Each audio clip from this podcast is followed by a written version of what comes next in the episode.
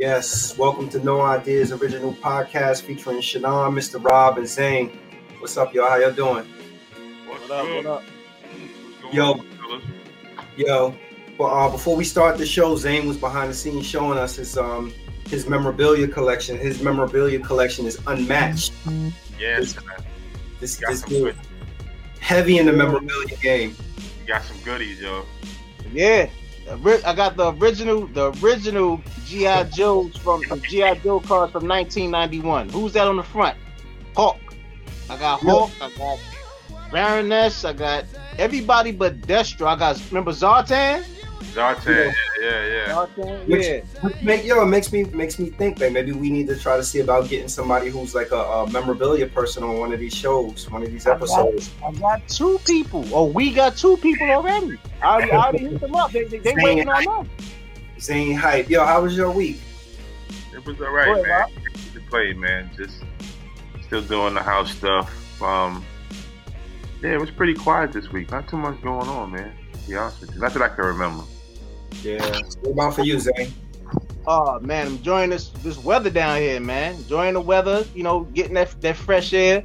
Uh, I, I spoke to my mom's earlier today. Shout out to my mom's. Uh, she said it's gonna be like 80 something next week, so I'm, I'm ready for that weather, man.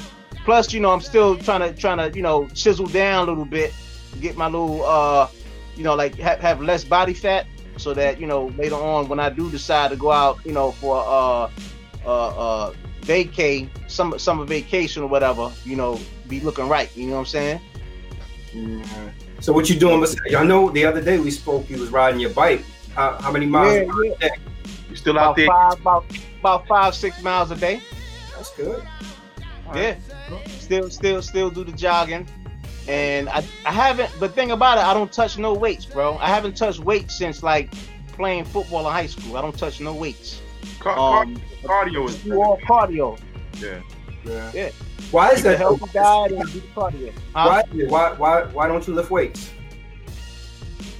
I mean, I'm already strong for my size. I mean, I'm I'm 200, but I don't look 200. You know what I'm saying? Uh, uh, a lot of people be surprised about my weight, and you know when you when you when you have uh more muscle than fat, you're gonna have that chisel physique. You know what I'm saying? And like people think I'm like 170 or whatever. I'm not. I'm 200. You know what I'm saying?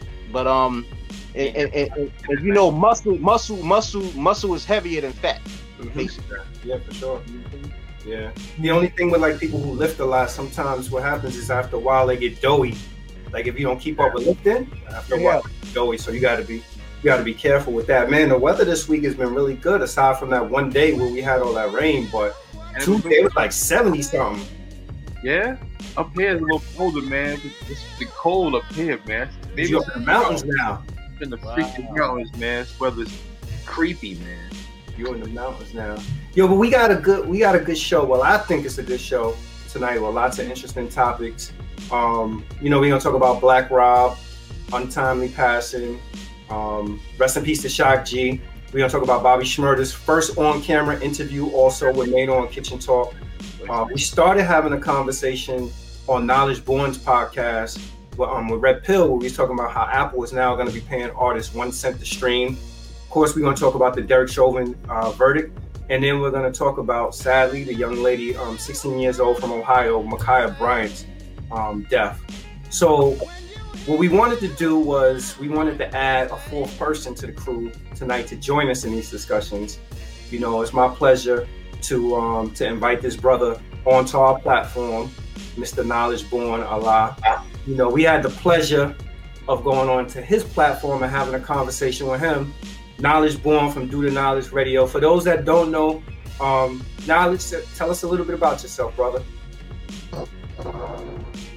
Yo, peace, family. Can y'all hear me all right? Yeah, yeah, Yeah. All right, man. It's an honor to be here. I don't get invited a lot of places. You know, if y'all checked out my platform, y'all would see why. You understand what I'm saying? Uh, so it's an honor to be here in the same place. I see my brother Billy Dan. You see what I'm saying? I, I, I see so many of the greats come through. It, it's a it's an honor to be here. You know, I see brothers like yourselves that got it together and y'all doing it as a family. You know, I think that's a lost art and a lot of the topics that we're going to get into stem from family, family culture, and family tradition, or the lack thereof. So, uh, Do Knowledge Radio was started about six years ago with that vein in mind of connecting family, celebrating family, ancestrally celebrating family through uh, our eldership, celebrating family through our peer group and through our youth. You know, giving a voice to the voiceless. You see what I'm saying? Uh, and whatever your origin story as black people, because you know we're not monolithic, whether it's here uh, in the Americas or back in the mother continent or wherever you reside from as black people. You understand? Giving a voice to them to celebrate their stories and share their vision, talents, skills, capabilities with, you know with the world. So, you know, I met y'all along the way in the same vein because I see us akin to each other in regards to what y'all provide uh, as a brand and some of y'all vision. So Appreciate it. glad to be here. Appreciate it. Knowledge, because I know how YouTube works. You know, you get a lot of people that come on at the front end, and some people only watch the front. Some some people only watch the, the end. So go ahead and plug where people could catch your show at, and then at the end we're gonna have to plug your show again. Yeah, I'm on YouTube. You know, we suffer from the same attention deficit disorder. You know what I'm saying? Uh, Unless it's ratchetness, you know, a, healthy appetite of the BS. You see what I'm saying? So they're tuning in eight hours for some for some smart. You know, ten minutes.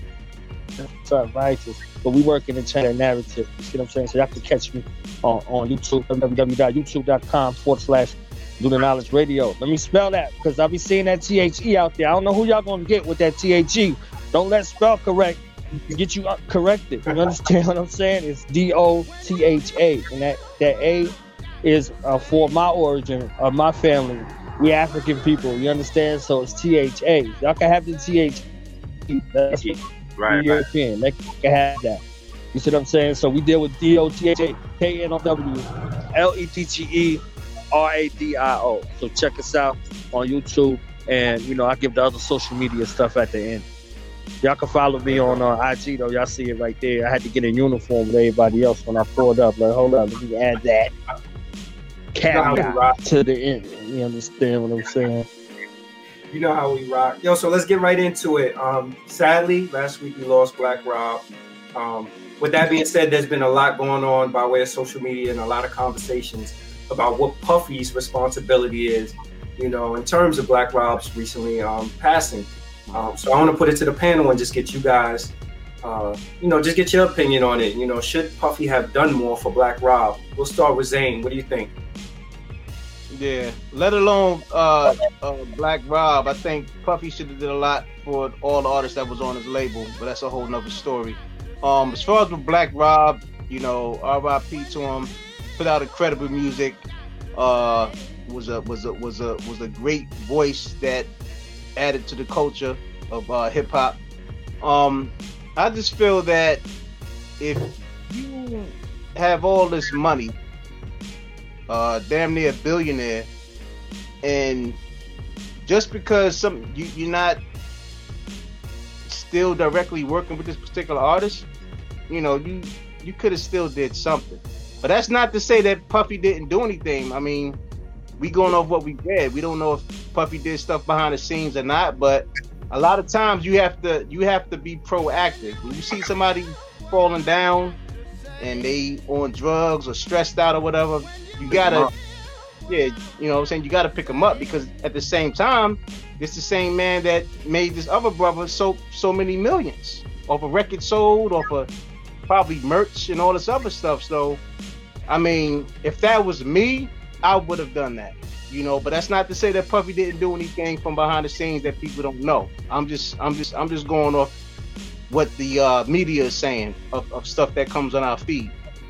Yeah, I had the I had the um the pleasure of watching a video. It was an interview with Black Rob. He was on a platform, and the host kept trying to, I guess, bait him into saying negative things about Puff.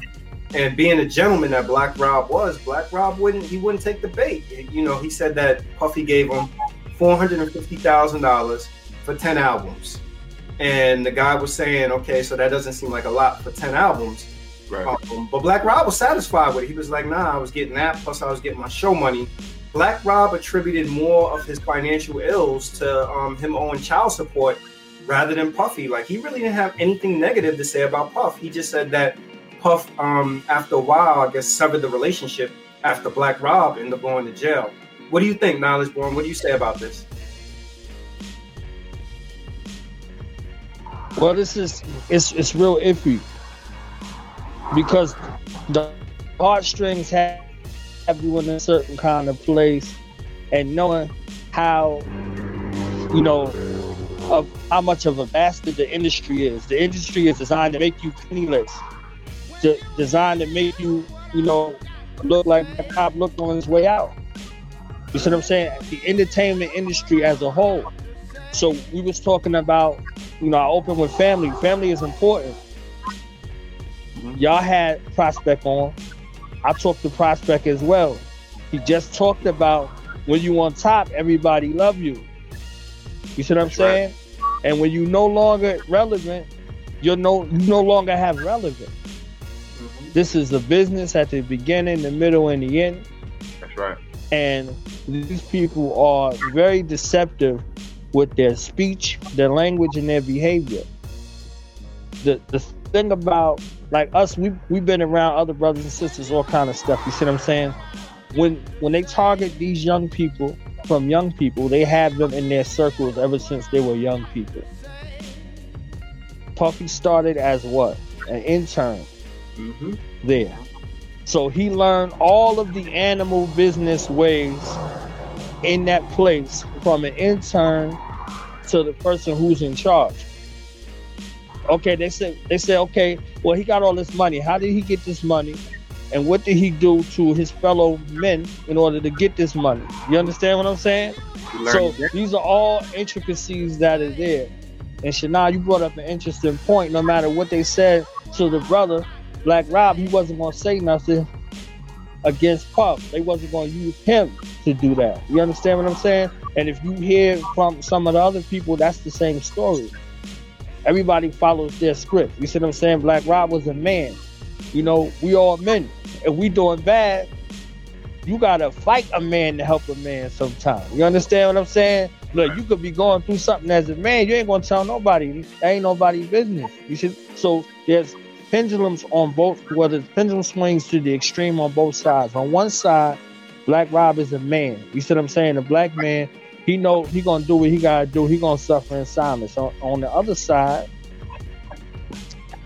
we have to know that the game has a short leash and, and a very short attention span. If we don't see you no more, you don't exist no more. You see what I'm saying? So th- there's a lot of issues that we could get into, whether we look at Black Rob, whether we looked at DMX, whether we looked at Shock G's. These are all instances where you had to look at people who gave to the art form, and there was no nothing for him. There was no nothing for them. But then you see the spin at the end where everybody got pictures. you understand what I'm saying?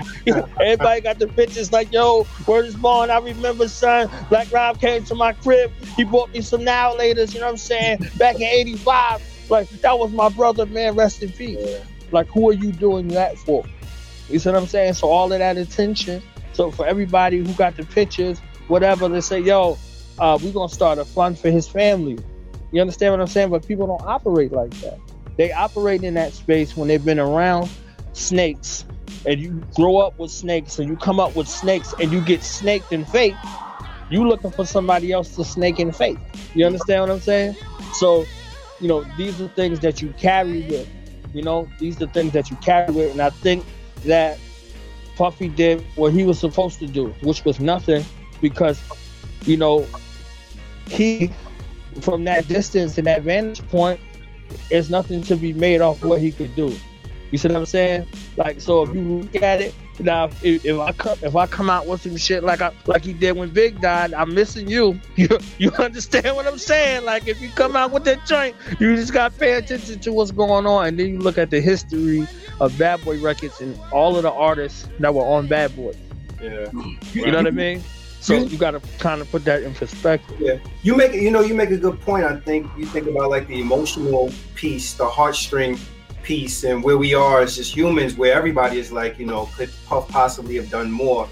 And then I was thinking about it also. I was like, man, I think it really depends on the person and what your expectations are of somebody, right? Because you think about like all of us are old enough, old enough to know that there have been occasions where somebody may have come to you and asked you, can you get them a job? And the extent of your reach has been just been being able to get them an interview, and they were satisfied with that, right? Like, you know what, you get me in a room, I'll do my thing, and then from there, from me doing my thing, it's on me. And I think that I don't know what it is in this day and age, but I feel like sometimes we kind of we've moved away from that a little bit. Like we're more inclined to look at things that go awry and put responsibility on other people to resolve and fix those matters. And I look at this Black Rob situation and I say, and of course it's easy for me observing it from afar to say like, could Puff have done more for him? Probably so, but did Puff do something for him by actually putting him in the game? Right? For some people, it's like, you know what, you put me in, I'll figure out how I monetize my name, you know, where I go from it, what I do with it, and everything. And I think that Puff, because of his business practice and his reputation, sometimes he gets a lot of slander um, that may not be justifiable. As Zane was saying earlier, we don't really know what Puff did for him behind the scenes, if he did or if he didn't do. But the narrative around Puff has just been out there that Puff is a shrewd businessman and that all his artists, you know, go down in flames. I mean, you think about like NBA players, they're NBA players that get a windfall of money and piss their funds away people don't blame the NBA and be like, well, the NBA, it's the NBA fault. Maybe because the NBA is not represented by one singular individual that they that has a face that you could put it on that particular person. But I think that like sometimes as individuals, we have to be able to take some level of accountability right. So if child support was a burden for him and depleted his funds, right, that's a predicament that Black Rob put himself in. If um, he was looking for Puff to continue to do music with him at this point, Puff is not really even doing music. So to me, it's almost like, you know what, I could bring you in the game, but am I responsible for kind of holding your hand throughout the whole process? You know, and I, and I don't I don't know if people have that expectation of Puff or just people in general. Yeah, Rob. Well, I mean, if, if you look at the history of Puff and taking nothing away from it, he's he's brought us great music. But everyone that seems that's tied to Puff seem to catch the bad end of the stick. And you're right, accountability is you know, a upon Black Rob about if you get four hundred and fifty thousand dollars, which I think ten albums is like a robbery, but four hundred and fifty four hundred and fifty thousand dollars ain't nothing to sneeze on. Mm-hmm. You should be able to account for the pennies that you you acquire and distribute them to your family the way you think it should be distributed. Now, if you still coming into this game with the same mentality you left the street with, the two is not going to coincide. You got to come in here with a business mind, be ready to you know, ready to do business. You know, and take another one from Black Rob. Black Rob gave us some some brilliant work, man. And it's hard to see, it's hard to hear someone go down the way he went down. And this is one thing I, I encourage all the listeners too, man. Kidney disease, man. Please go find out what your numbers are. Go know what your creatinine numbers. Your creatinine numbers is the health of your kidney. This man died from kidney failure as I was reading. And a lot of brothers are walking around here not knowing that they already have kidney failures. Mm-hmm. Go check that out, man, because it, it, it'll take you out real fast. But from the Puffy standpoint, I don't think Puffy's responsible for another grown man. I, I actually think that's that's Black Black Rob, yeah, Black Rob, his family, his supporters, the people around him. That's where you that's where you get your support from. But Puff, Puff, like you said, you brought him in the game show them the ropes. From that point, if you got a good, strong team around you, they get you your shows. You create some merch. Before you know it, who knows? You might get in a movie. I mean, you got you got a network that you got you got to you got to work your talent, so to speak. So, my point. So, so it's so I guess is if with everything that's going on with Puff in terms of these artists, you think it's fair to say that Puff may have not taught these people how to fish? Well, like he, he, fed them and gave them the money, but he didn't teach them how to fish for themselves.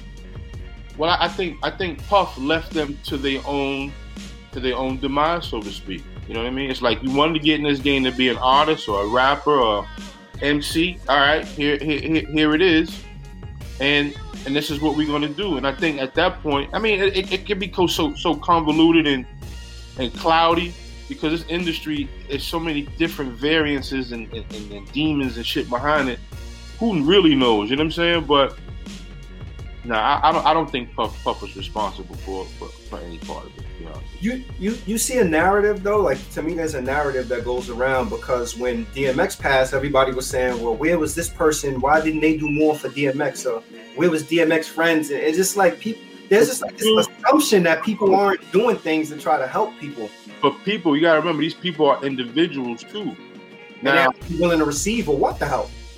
There you go. There's a lot of people, man. You tell yo, yo, bro, yo, go, go, go to the clinic, check out, man. You don't look good, man. Yo, you might need to go check, go get a, go get a checkup. Man, I'm alright. I'm good. You know that stubbornness and that proudness sometimes creep in, and people don't want the help. Yeah. You know I mean? So you know, I, I don't know. I think it's just unfortunate because I know he died from kidney failure, and I know there are a lot of people out here dealing with kidney failure and hypertension that are walking around with the stress. It's just it's a, it's a, bad look, man. I think we just need to get better on our health on our health tip, man. Right. I think another thing that we that we spoke about, shoot, at least seven, at, at least I wouldn't say seven, at least about four times that we discussed in in, in, in, in prior episodes is that we need to have a or they need to have a hip hop union, man. You know what I'm saying? I think a hip hop union is the catalyst of the main reason why a lot of these uh, rappers, or not even rappers, just people in general, but ultimately rap, because it seems like it's some type of plague that goes on where a lot of our uh, legendary artists are just are just are just passing away too quick. And well, um, let me ask you this: Will it will a union help the artists on the front end, on the back end? Because we usually bring up this union situation when, when they gotta be both, bro. Already it gotta be both. It gotta be both. It gotta be well. It, it gotta be a, a, a, a three way thing. They gotta help them from the initial point of where they sign the contract. They gotta help them, I say, guide them through, and then closing out on the end. Just like how with the NBA, the NBA have it to where yo, once the NBA uh, athletes, you know, get out the league, them dudes is set. Them dudes got certain stuff, uh, a, uh, a safety blanket, uh, not all of them. A, a, yeah, not, all of them. not all of them. Not all of them, because they got business managers. No, no, no, no, no. Uh, well, they get a pension. One, no, no, but peep this though. Like where I was actually going with it was that, okay, okay, Diddy, Diddy has the uh, rep for like doing uh, quote unquote bad business, but at the same time, Diddy is very transparent. Diddy has his own uh, uh, started his own label. Diddy has a clothing line. Diddy has uh, uh, uh, uh, uh, liquor out. You know, Diddy does a lot of different things. Now that's not to say that not, that that none of these artists that he signed back in the day that allegedly had got a bad deal, they could have done the same things. They could have diversified their portfolio, not just being a rapper. You know, if you're gonna get signed, start your label, then sign. Do a partnership with the label that you're signing with. Have merch no, out. No, no, uh, no do, guiding do, do various different things. Huh? No, no one is guiding the artist coming from the street or wherever they're coming from to know these type of things. You you you no, need to be. See, that, that that right there, Rob, I think is an excuse. Not to say that's how you thinking. You just saying for the general public. I'm not saying that's that's that's you saying that. I'm that you just thinking from the outside looking in. And not everyone's on the label though too. Some people, yo, so everybody, social bro, media bro. has made everybody think they're boss. Everybody don't want boss responsibilities. No, right, right, right, right. But at the, but at the end of the day, if you see seven or eight other artists prior to you getting signed get a bad a bad rep, and you don't have nothing to fall back on, you gotta wisen up. You gotta wisen up, and that goes for any any any artist that or, or any rapper that has aspirations of becoming a megastar or want to stay underground. You gotta you know, have you have your business right. You know something though? We we we, we have to think. We're we're talking about we coming from a place where we ain't have shit. Right. So somebody put 450 grand in front of us, like you know, you may have patience when you've been exposed to money or your living conditions are, are, are, are better than others. But if you in the projects, you know, you you ain't got a pot to piss in, a window to throw it out. You ain't got no jewelry. You ain't got no money. The women don't love you. You know, you can't get your bottle. you you you know you you struggling in the street. You got you got uh child support and all this stuff to pay. They put 450 grand in front of you. People ain't even thinking about the contract. I think in that same interview, the guy was asking him something about the contract, and he was like, "I, I don't really know. I just signed it right there." Now, um, knowledge, tap in knowledge. That's that's a four hundred and fifty thousand dollar advance. Mm-hmm. Hmm That's a loan, Yeah. And you bonus. indebted. You Oh, indebted. no, no, no. He said, nah. He said that. He, he said that. That's what Puff A- actually gave him. That that wasn't. He didn't have to recoup that. He said. He. He said had that, to recoup that. Yeah, he Oh, said what? recoupable. That he got. He gave. him- Now So- look at the look at it look at it even worse. You got four hundred fifty thousand for how many albums? Forty-five But how many albums? an album for ten albums. For 10 ten out. albums, right? And they decide what's an album. You don't decide what's an album. You understand? Like like these like this is true. This is all contract. This is all entertainment. Like I talked to Tracy Lee. Tracy Lee left hip hop and went and got his degree and as a lawyer and came back as an entertainment lawyer. Yeah, yeah. And I said, you know, what was the, what was the catalyst? He was like, yo, I got dropped from a label. You understand? Like you got like their contracts. This is contractual. This is 100% business. These athletes who get this money, all of this stuff, you're penalized for everything. You understand? If they come to you with weight or whatever, you late for practice, or if you don't do whatever these agreed upon things, you dock. You're docked. You're fine. All these Right. other things, like there's all kinds of things in there. You see what I'm saying? Like you, I, I'm on y'all platform, so I'm gonna behave myself. You understand what Nah, I'm saying? Like for it. Yeah, say it. uh, there, there's there there's certain groups of people that's out here that draw up those contracts for a particular reason. Right. They they want you, you know, indebted. You understand what I'm saying? Like like this is how the society functions off of debt, not of prosperity. You see what I'm saying? So this is a debtor society because in this society someone has to be capitalized on. On, You see what I'm saying? Someone has to be capitalized on. So when they see that talent and that marketability and that them skills, they're not looking at helping nobody. They're, they looking to see How much how much I got to give so I can make and recoup, and then how much I'm going to make off of this. You understand what I'm saying? So there, that's marketability. That's all of these other aspects that you're not looking at. That's what I said. You got to go back and really look at how Puff learned. Puff was a dancer. He wasn't never the talent. He wasn't never no artist. Wasn't nobody coming to see him. Ain't nobody coming to see you, Otis. You understand what I'm saying? So he he was the dude that learned the art of the deal. He learned the art of the deal. He was a, an intern at Uptown, and then he struck out to do his own thing. Mhm. You see what I'm saying? So, you know, Craig Mack and Big, these were rolls of the dice. So once you learn from those experiences, now you become a predator. And the people that you come in contact with are prey because you were preyed on. That's right. You were preyed on. And you you watch people get preyed on and you didn't have no problem with it. So you begin to prey on people. How the hell can I come to you as a man? You understand what I'm saying? That Right. come from the same streets I come from. Black robbers in the streets with that ski mask on. You understand what I'm saying? Right. Before this, you know, and you know, who knows what else. So you come to them with a proposition. You know it's loaded. You know what you're walking into. You understand? They don't know. That's predator prey behavior. You see what I'm saying? So this is why the business deals go awry in, in the same space. You know, so for the transparency and the stuff that's being addressed, yeah, it's transparent that I'm gonna do you in. So he did them in, he did them other people in, and then in turn those other people went to do other people in. Mhm. You see what I'm saying? Like this is this is learned behavior. That's why I was going back to talking about family. Like in Black Rob case, if he ain't have no father and his father ain't telling him to go to the doctor, he ain't going to no doctor. You understand what I'm saying? Like look at the the ills that become in in our community with stigmas, with mental health, and all these other aspects that are there. These are all factors. You have to see somebody do something in order for you to do something.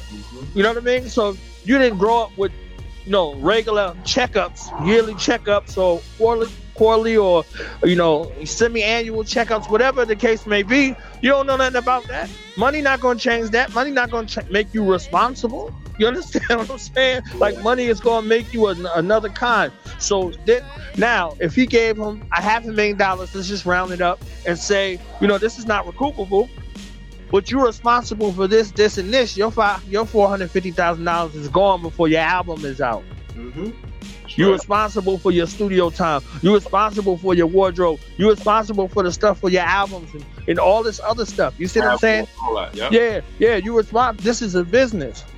So if you can't, if you can't navigate the waters, if you're not wise to this type of deception, you're going to get got.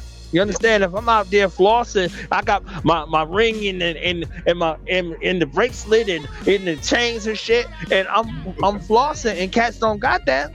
What's gonna happen to me? You understand what I'm saying? So when you out here, you know you could come from from the jacks. You you know the shell game, you know the card game, but you don't look at this business like any of that. You look at this business like a way out.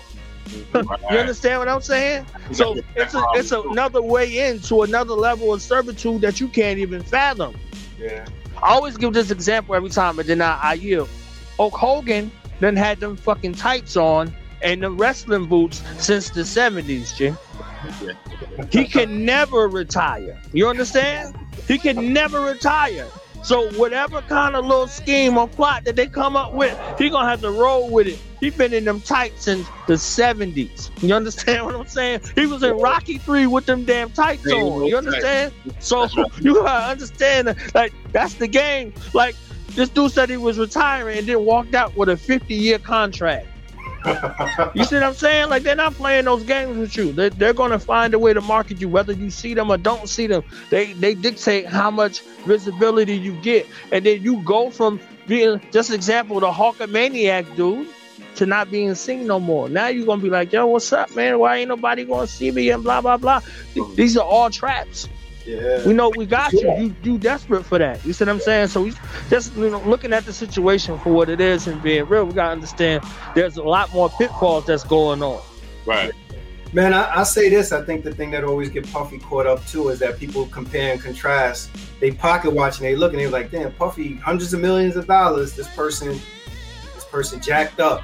You know, which is unfair to him. Like it, it- at the end of the day, if Puffy was a better businessman and he he did what he needed to do with his money, or he figured out a way to to work the game, you know, you can't you can't pin that on him. Like you know, as an adult, people have their own responsibility. Some people want to be fed, and some people just want to learn. Some there are plenty of people who are happy with just like yo, just teach me the game, so that way I can use the game and get paid. You Right. know, people who sit back and wait for handouts Mhm. sometimes find themselves in, in peculiar situations. Yeah, Rob, you was gonna say something? Yeah, I was going to say you. You can fish for somebody, or you can teach them how to fish, man. But then some people aren't receptive to want to learn how to fish. And what you do then? I mean, you gotta you gotta still take care of yourself, man. For sure. Yes. Let's talk about. I don't know if y'all had a chance to see it. Did y'all see Bobby Shmurda's first on-camera interview since his prison release with Maino when he did Kitchen Talk? What'd you think about it, Rob? I, I, I thought it, I thought it was a pretty good interview. Shout out to Chewy. That's his that's his hood name. Mm-hmm. Nah, man. Bobby Shmurda was a typical kid in Brooklyn, man. Little knucklehead, but we all seen the little kids that run through the. And you're like, where's your mother? Like, he was one of them type of kids. But I tell you, man, he said it. He said it himself. You know, he was already feeling the indictment come along. He was being, he was being investigated four years before the shit even happened. So he knew he was getting himself into. But in the interview, it was refreshing to hear him say the things that he was saying about, um, you know, about police reform and the, that the police department was trying to do to him, and playing guns on him and all that. But at the same, in the same breath, he was telling Maino was like, "Yo, man, you see how I got out of that? This this has this has to happen to some of the young brothers that follow me and even my peers. They need to hear the support of other people coming to help them get out of these situations. Nobody wants to be in the hood for the rest of their life. But although the hood gives you but a few options to get out of the hood. Yeah. And so I love the interview. I think a lot of it comes from, you know, o- o- off the family situation. A lot of it is psychosomatic because we get used to just normalizing trauma and support negativity. And that, and we get caught in the hood with that shit. You know what I'm saying? And then we end up making decisions that ain't good for us. We end up going through the, the through the system and then you know end up getting erected, and then you know then it goes downhill. But for him, I like the fact that um that he's turning his life around, man. And maybe this time, and it's funny what time does. Time gives you an opportunity to evaluate yourself. Yeah, yeah. You know what I mean? And whatever time he was doing, six, four years, whatever time he said he was doing in the box, it gave him time. It gave him time to reflect. It gave him time to see what he was doing wrong versus what he can do right. And, it, and the advantages and the resources he had around him. It's like, yo, I'm bugging. Like, how come I'm still going through this cyclical, systematic trauma of ending up in prison when I'm thinking I'm supporting, you know, taking care of my family? Yeah. And that happens in every hood. You know what I mean? But I, Yeah. I love the interview. The interview was a dope interview. Yeah. the growth, man, the growth from I would have never thought I would have heard Bobby Shmurda say those kind of things. It's like this dude came out of prison, you know, and I know it's still early with him being out, but just the, the maturity, like there was a lot of talking there about outreach to um to younger kids, you know, talk about how he hurt his mom, you know, and he was saying like the stuff that he was doing in the street didn't bother him near as much as Right. seeing his mom crying and embarrassment of his mom. I was like, damn, you She know, was, she and- was afraid his family. She would lie about what he where he was, and Yeah, yeah. It, it just seemed like that he gained some insight as a result of going to prison. Zane, what's up? What? What you think? I think it, I, I think the uh, the uh, interview was, was was good. It showed uh, it showed that I mean basically uh, Smur- Shmurda Shmurda put everything on the line. Uh, it was nothing hidden, and I think that the main thing besides him hurting his mom's, you know, for, for, for being incarcerated, Shmurda looked at the situation where we haven't seen another young artist make that effect since Soulja Boy. Two totally different types of, of music, but Shmurda was like the was the number one artist at that time before he went in. And imagine imagine where Shmurda would have been right now. So I think now that Shmurda, you know, got a second chance, I see him coming out eventually with a book. He'll be in movies, get movie deals, stuff like that. Um, he might even start, you know, uh, you know, other other things as far as I mean, if he's not already, as far as doing major investments and stuff like that. Because once that, once that, once once once hot nigga came out, man, you had the NBA adopt that. You had LeBron. You had the major stars. doing Lot of the dance, co-sign. you had- Yeah, everybody was co-signing that, and I just think that you know now that he has a second chance, uh, his head is clear. He see the vision, and he has some wiser people around him. Not to say that he's he's he's not still showing love to his crew and you know you know like the original day ones, but Bobby Shmurda see that now it's time to get back to that bag. And I think he's gonna come out with some great music. But the one thing that that I that I like, if I was Bobby Shmurda, being that he has so much of gravitation with these fans of all walks of life, Mhm. this dude needs to uh, have something like um, what's that joint you be telling me about, man? It start with a P. What's that? What's that platform? What you talking about? Patreon? that- yeah, Patreon. This dude can can can go up there, you know, do like a, a live a live concert and make some serious bread, man. Mm. Like Shmurda, Shmurda right now, it's your time, bro. Welcome home. Do the right thing. Stay out. Blessings. But Shmurda right now can definitely do a lot of things right now as far as for having people pay to see his live performance and you know flourish from there. Yeah, I'm gonna make a bold prediction right now and say this: Bobby Shmurda's legacy won't be defined by his music. It won't be Bobby not. Won't be Bo- Bobby music. Is not gonna be his legacy. When it's all said and done, Bobby Schmurder is gonna be, which he already he already established. You know, like the folklore of the hood as a solid dude who right, it might be. he was involved in the street and took his time, didn't go to jail, and tell on his friends and stuff like that. And you know, he made songs that people like, but at the end of the day, I don't I don't know if the time that he did, music passed him by. But to me, it's good to see him still be able to to be um profitable, to prosper. You know, even if he doesn't prosper financially, what I seen was somebody who seemed to be happy and seeing somebody who seemed to be genuinely enjoying life. You know, and that to me is more much more valuable. So when it's all said and done, I don't know if we're gonna be talking about Bobby Shmurda. I think I think he learned his lesson. I think he learned the lesson by repeatedly going back and forth to jail. After some point, you consciously got to say, "Why? What the hell am I? Why am I keep going through this? Some What people am I get it. wrong?" You know what I'm saying? Some, some people some people get it. Some people don't. What do you think, knowledge? I think that recidivism and mental health plays a lot of a factors. In, you see what I'm saying? Mm-hmm. Prison is a business too. You know, prison was explained to me by a guy on the car lot. He said, "You don't make money on on the first sale. We take a loss most times on the first sale. We banking on you and your family coming back Mm-hmm. and your friends and everybody else. That's prison. Mm-hmm. That's the jails. You know, that's the county. That's youth detention at first. You see what I'm saying? So Sure. that's the that's the teaser. You know, uh, my brother Oba, man.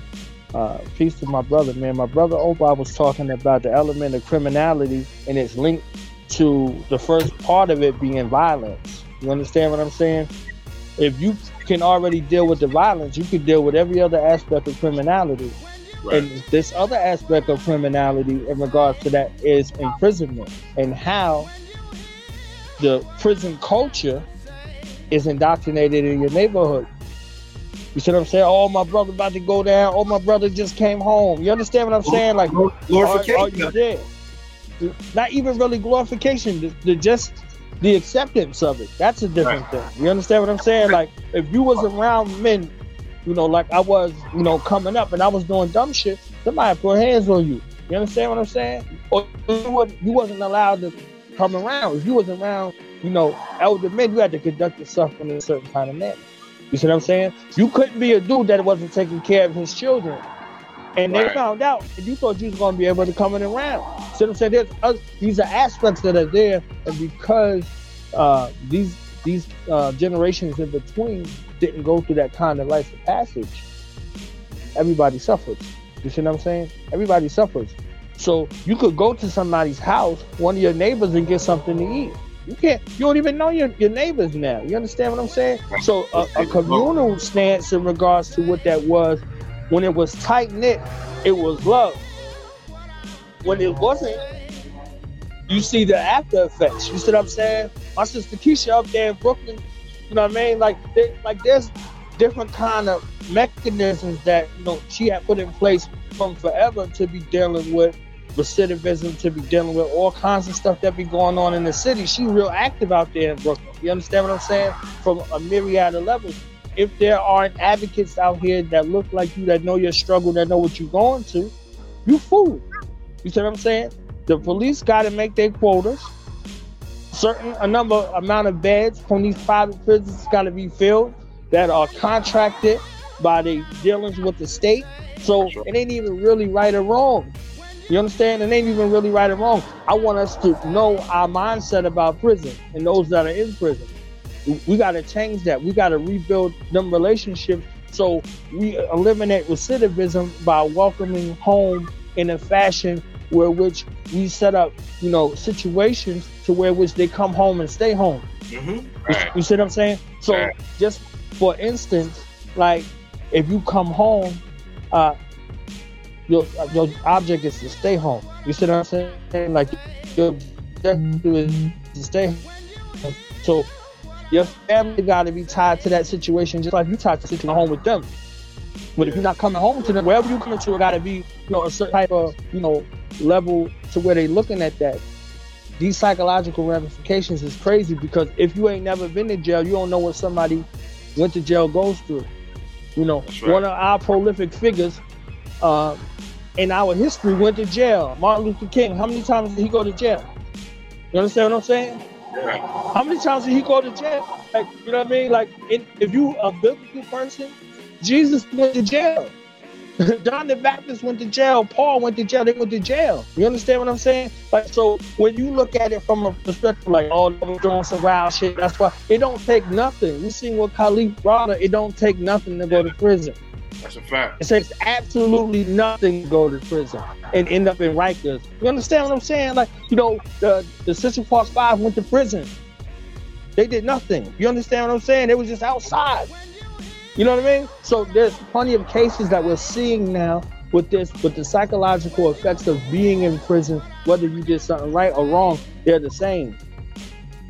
So we really have to have that understanding and that patience and that love for our returning citizens, but they have to return to something to keep them out of that cycle, break that cycle of recidivism and the psychological effects that are associated with the positives and the negatives that's going to prison. So Bobby Shmurda is home. Hopefully, he really uses that time and get the counseling that he needs and to really evaluate everybody that's in the circle to see if they're beneficial or detrimental to him being home. You right. see what I'm saying? Right. So like he, I, I like that's a big that. takeaway. Yeah, it seems it seems like he's doing that. That he's really trying to step back and look at like who's gonna be who's going to be somebody. You got to change behavior too, though. You got to change behavior oh, like one hundred percent. Yeah, and that's the consistency with your behavior change. That's a lifestyle change. You forever one step away from prison or the graveyard as a black man, woman, or child, and everything. Mm-hmm. You understand? We got to know that. Sure. Man, yeah. If you say you talk about recidivism, like one of the things that I always say when it comes to recidivism is that you tell people when they get out of um, prison they gotta have a they gotta get a job, but then you know there's all kind of stigmas associated with hiring people that have criminal backgrounds. So they call themselves taking it off the application. So now you can't ask people, but some jobs still require require background checks. You know, you put a person in a position where they can't feed their family, they're gonna go back to uh, resorting to what they know how to do to feed their family. You know, you look at Maslow's hierarchy, like food, shelter, basic things that people want out of life that they have to have, and they're gonna get it by any means, or they're gonna do what they need to do um, by any means to make sure that they they they could fill their needs. But the thing that I think that helps Bobby Shmurda also is that Bobby Shmurda, at this point in time, with him coming home, it seems like he has a lot of people around him that that genuinely support and care about him. And that's what I was saying, knowledge born. What I go back to, which, which which is true. That's why I said like his legacy is not going to be about his music.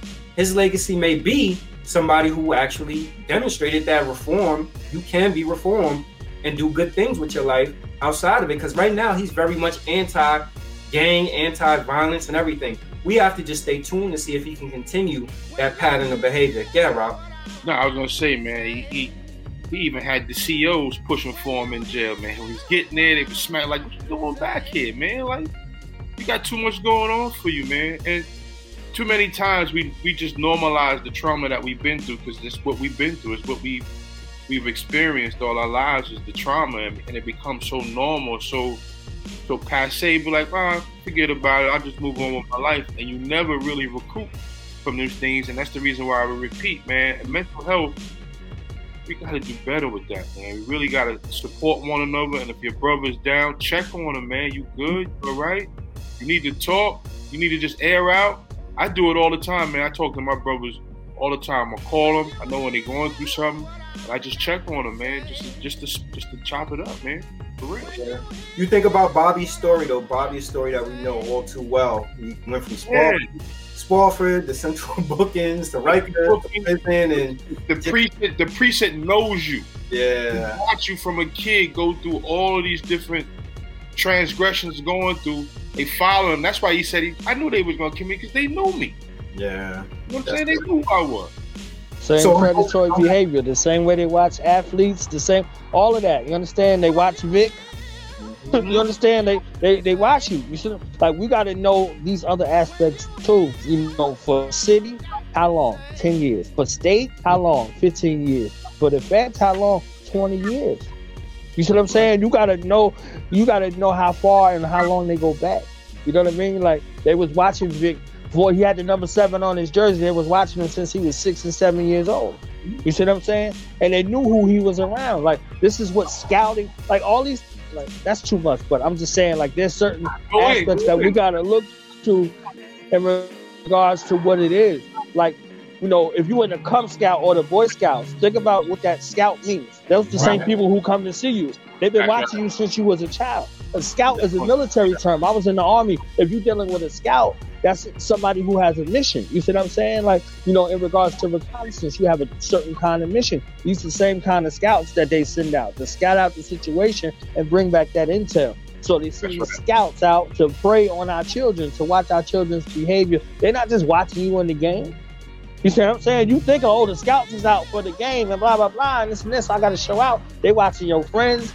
Nowadays it's even worse. You don't have to say nothing. You on social media, they watching every fucking thing. How many football numbers you seen based off of social media posts? They came to get you for something you did on social media. You understand what I'm saying? You so you're it making it very, very, very easy to come in and snatch you up. So even if you ain't did nothing, just the the, the, the fucking threat of you being in handcuffs, you in the back of the car, you going to the precinct, all of these things are psychological. You see what I'm saying? So you might be able to deal with it, but your man ain't he ain't gonna deal it. He gonna he gonna tell something or she gonna tell something when that little bit of pressure is, is applied. You understand? Like you understand that deception is rule of law in regards to you know how police operate. I could give you an example real quick and I you. If I call you up and be like, yo Z, this officer such and such. Uh, I, I had a couple questions to ask you. Do you mind coming by the state uh, the the station so I can get your statement? put, put. You understand what right? You know what it is, but the next person don't know that they under arrest. You- I, I thought I was just here to, to answer some questions on the side of the road. Five brothers and sisters out here. You get pulled over by the police, you under arrest. They ain't telling you you under arrest. Y'all watching these Yeah, they now videos with these other people telling you this other shit. Like you gotta be real and understand that you under arrest. And then they release you on your own recognizance when they give you that ticket. Right. You got you, you be bugging out here. You understand? Like you you out here with a mercenary who out for blood. They looking to get you on the side of the road. They looking to get you in every kind of way that they possibly can. You know what I mean? Uh, Charles Dutton in Menace II Society quoted Kwame Ture. He said, "The hunt is on and you're the prey." This is what he told them. Right. The hunt is on and you're the prey. So we gotta be, you know, wise to the deception, like I was saying earlier about what's going on, knowing what kind of traps you in. You know what I'm saying? We heard DMX say the snake, the cat, the rat, the dog. How you gonna see it when you living in the fog? You see what I'm saying? You living in the fog. Not it's foggy one day or some days. You're living in this fog. You can't see nothing. You understand? You can't dis- distinguish friends from foe in that instant. So let me ask you this, Born. Knowledge of self. Is that the answer? It's a answer. Yeah. It's a it's a foundation. And now you look at what knowledge of self is to you. You see what I'm saying? Where did you get that knowledge of self from? Did you get it from self and con or did you get it from someone else's self? You see what I'm saying? So when you look at these instances in that regard, your your culture, your your people, your family, all these things that's around you are supposed to set you up in a position to where you have that experience to where you gain that knowledge of self. You see what I'm saying? We we got children. Children don't don't ask us questions because they want answers only. They asking us questions to see if we're gonna lie to them. You see what I'm saying? They come with our best genetics. So oftentimes they ask questions for confirmation and not for information. You got to know the difference. You see what I'm saying? So when you're dealing with that perspective in regards to what knowledge itself is, you have to understand what that is and how it's applicable to the situation that you're in or the circumstance that you're in. You see what I'm saying? You could be looking at, you know, uh, certain things, and I think what knowledge itself, you know, kind of came into play really for the main stage was through hip hop.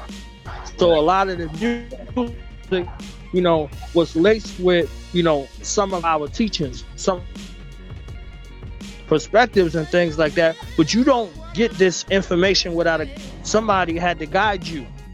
Somebody had to be your educator. Somebody had to be your enlightener. Somebody had to put you on. You understand? So in my family, it was my family. You see what I'm saying? So my mother equipped me from young with all of the information that I needed. You see what I'm saying? And with my mother and my father and my community's push, meaning and my family, my brothers and sisters, you know, they equipped me and empowered me to be able to love our people in the way that I do because I received that love from them at home. You see what I'm saying? And love ain't always the good shit. Love is sometimes we gotta wrestle so you can see you can't beat me. you understand what I'm saying? But you don't give up though. So that's a life lesson. You you in a wrestling match with older bro. No matter what you do to older bro, older bro, gonna, go go air you out. but you gonna have to learn a way to adapt and anticipate older brothers' moves. You see what I'm saying? So all these things come into play. So life is the same way. So as you ascend and as you acquire knowledge and skill, you got to know that these things come to you in that kind of way. You see what I'm saying? You got to be adaptable. That's wisdom. You see what I'm saying? You learn that lesson. You know, they say, you know, a, a, a smart man learns from his mistakes and a wise man learns from the mistakes of others. Others, that's right. You see what I'm saying? So they're fortunate enough people that's out here that that through wisdom they're like, ah, they doing that. Like my younger sisters and them, they see me get all them behind whoopings. They was like, nah, we not, we just gonna be good because some be getting the business. You understand what I'm saying? Like my mother turned into a whole nother person. She not a nice lady with us. You understand what I'm saying? She morphed into a whole nother person because I had to take that in a certain kind of way. You see what I'm saying? So these are all these are all lessons and tidbits that come from your home. Your family is our oldest religion. You see what I'm saying? Our family. So the things that come from our family. So whether like you you ain't get done dirty in the streets first. You got took advantage of at home first. You understand what I'm saying? Big brother, little brother, whatever the case may be. You had to learn. You supposed to learn them lessons and be smart outside. You ain't just be running around outside with anybody and anything because you want to be down. Like if you ain't have that in your house, if you're only child, yo, you got to learn your own way. You understand what I'm saying? So but if you in the family, that's your first mission right there. You learn all that shit in your family. You learn good, bad, ugly, right, wrong, and different. All that in the family, in the house. You understand? So these are all lessons that turn into blessings later on because we repeat those cycles that are righteous and we, you know, seek to improve upon those things that was wrong. Shit that we learned that was wrong, that was fucked up. You know yeah. what I mean? So what do you um we you know we spoke about this a little bit last week also, but we didn't really get in depth. What's you guys' uh, opinion now on Apple paying artists one cent per stream? And to add some context to this, you know, hey, Rob laughed one cent. You know what the split was prior to it going to one cent? Yes. Probably, probably one one thousandth of a penny. Spotify no, per stream, Spotify per stream was giving these artists point zero zero zero three to point zero zero zero five. I don't even. You thousands of a penny. You call that a cent? Like, what do you call that? That's not even money. Jesus that's, Christ. That's terrible, man. And to think, right, from streaming, the royalties they got to go to the right holders, they got to go to intermediaries, publishers, distributors, record labels yep. before they get to the artists. Mm. Jesus Christ, man! This, the, the, like, like, said, man, they, they're out here deceiving people, and people are not paying attention to the things that they sign. People are not reading contracts, understanding the word and, and the vibration of these things, and they just figure like, you know what? I'm gonna I'm gonna get on this label. I'm gonna go with this team, and then all, all all my all my prayers are answered. And then they find out two years down the line, they ain't got shit. You Yo, you know what I feel bad for? I feel bad for um artists, the the artists who signed record labels, signed the record labels years ago because newer artists, at least there's some data that tells them what the streaming splits off like that. As much as they want to say, but imagine if you're an artist like Big Daddy Kane that signed a record deal with Cold Chillin back in the days, and his music is getting streamed like crazy.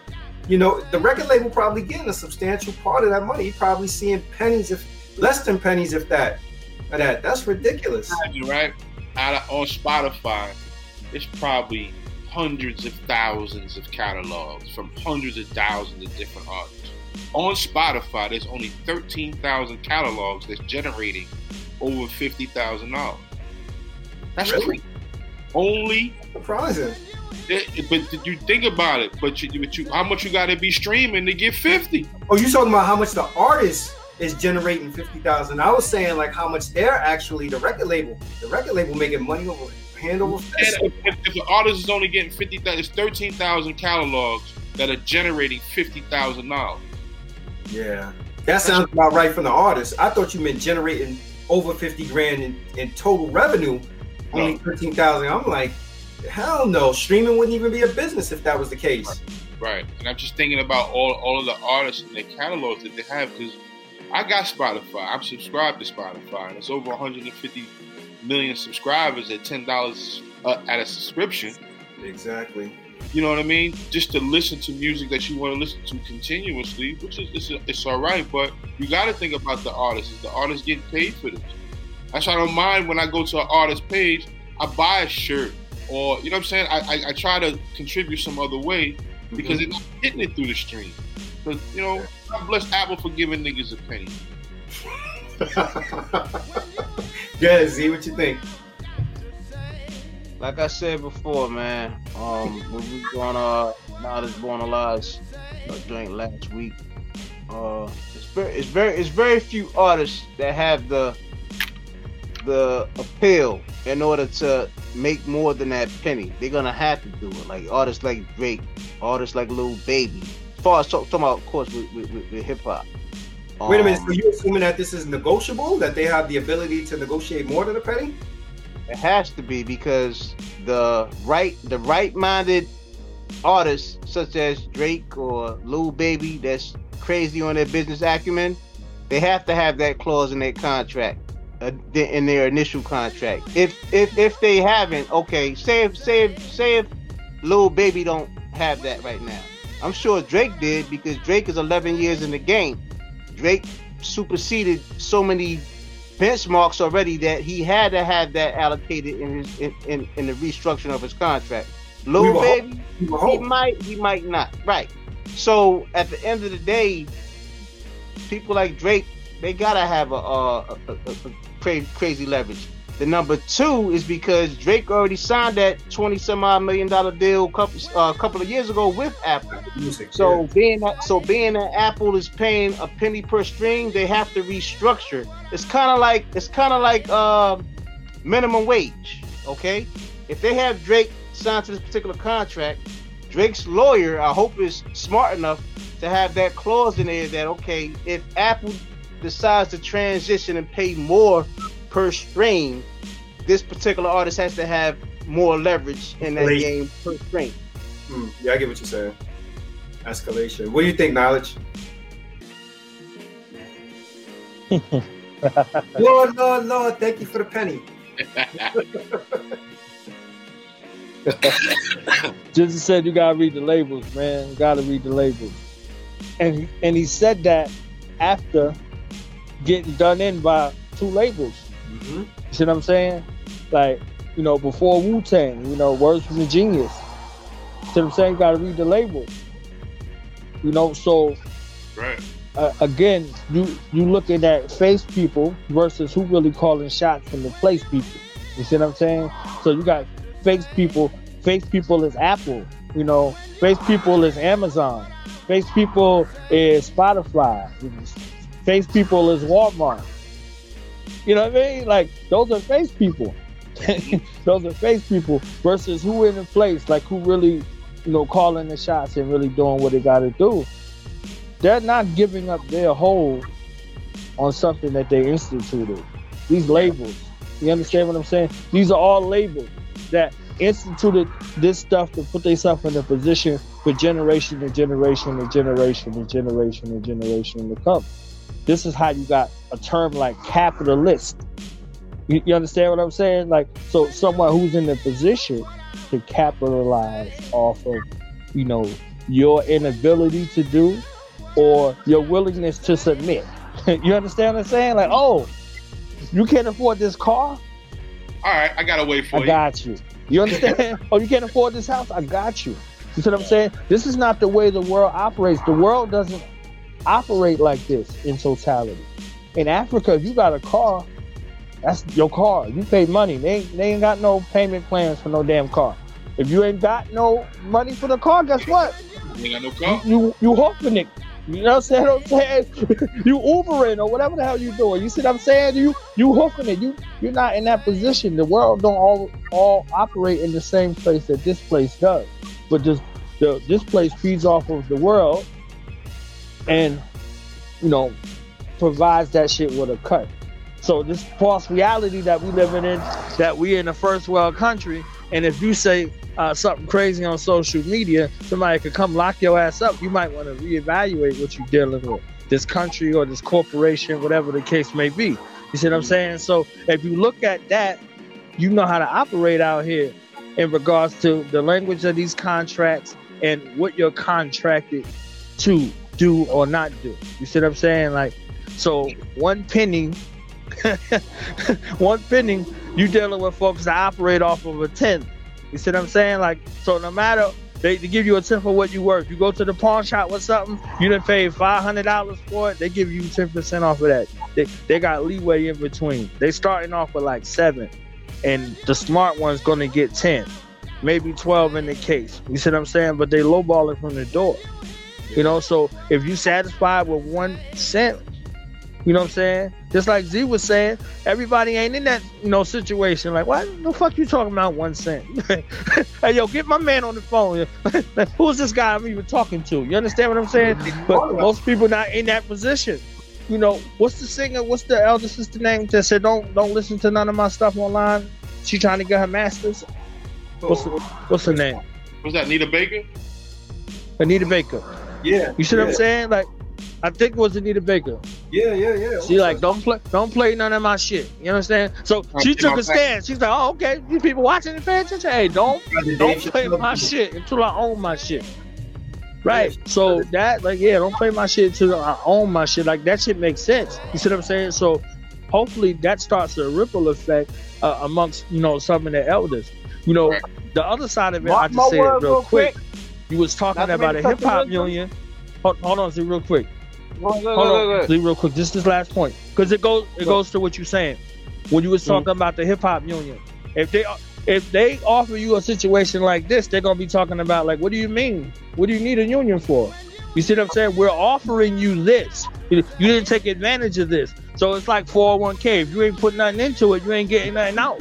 Yep. you understand what I'm saying? Like, so if you if they use investments and you thinking, okay, when you hit a certain amount of age, you're gonna get a pension, it's a wrap. You see what I'm saying? So this becomes another situation, and this is why it, it led into the other conversation about cryptocurrencies that y'all was talking about with Red Pill and how that became relevant. It becomes very, very relevant in that situation to where you get of a certain age and you can't do what you used to do. You're able to take care of yourself and your family don't gotta work. So I just wanted to deposit that real quick. Pardon, Z. Yeah, Z. No, no, no, no, no. It's all good. I mean, all that stuff was right and exact. Tell you what, y'all. Who's the artist, right?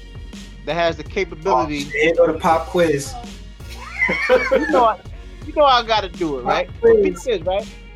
Who's who's the who's the hip hop artist, one or two, that has the capability to ink a deal with Amazon? I mean, anybody would do a deal with Drake.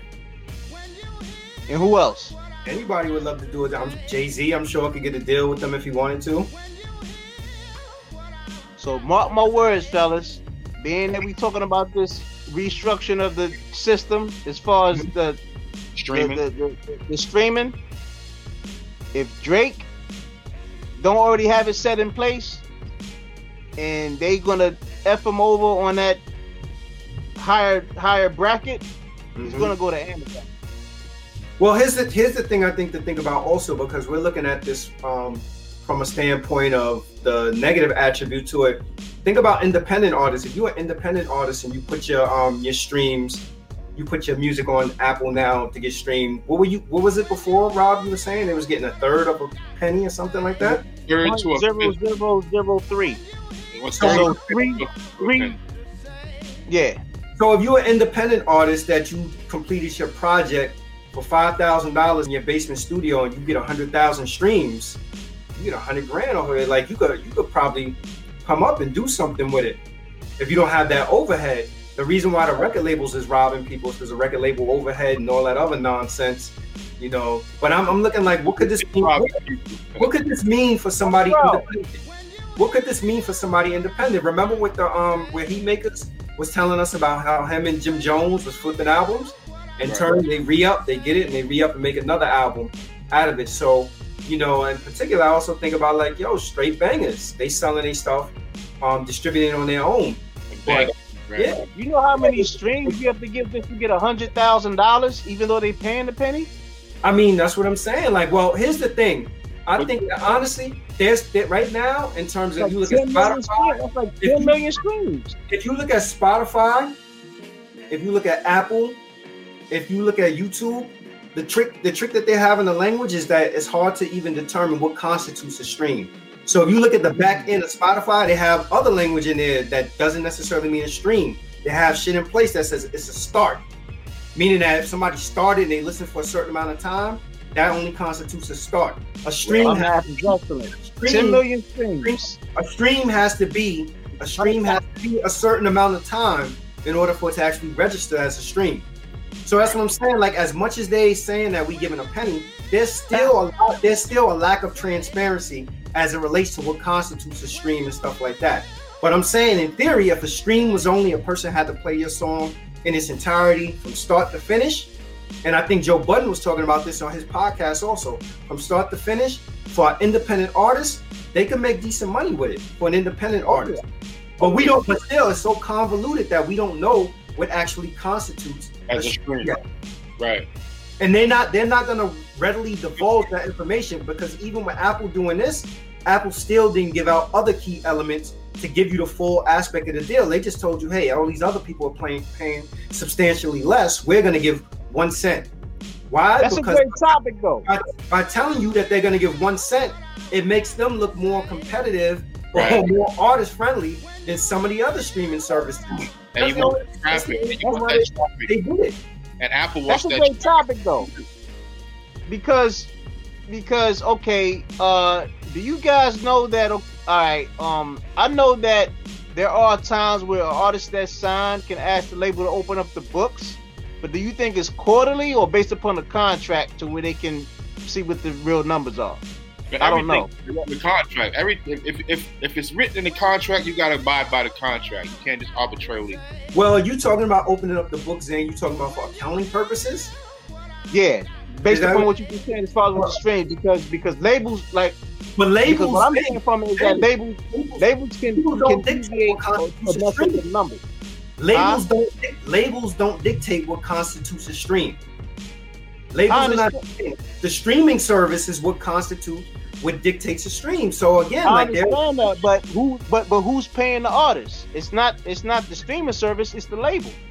well, it has So- to all, it has to all funnel through. So if you think about it, whatever language the streaming service is using to say this constitutes a stream, I'm sure they're holding the label to the same standard to say, you know what, Right. We got to- But who's to say? Go ahead. because the back end of it also is that think about it. Streaming streaming services generate revenue based on what? Advertising dollars. So if how you call it if somebody streams some shit for five seconds but they could throw an ad in at the beginning or whatever it is you know the the, the streaming service is still to eat anyway. So this right now this, right now the streaming services are sort of at the forefront of the game because I, I I wouldn't be surprised honestly if record labels still haven't been able to draw down the actual data in terms of what constitutes a stream and stuff like that. Like this is something I think that they're still trying to work with and fine tune. And it should be based on the fans' listening time. And that's where it's probably gonna get. That's honestly that's where it's probably going to get. But I'm sure, like think about the different platforms. It probably varies based from based on from platform to platform. There are times when I look at the back end. We could look at the back end of, of our Spotify service and people who listen to um the podcast on Spotify, and you could see X amount of listeners, X amount of starts, and then you look and you see how many streams that actually were.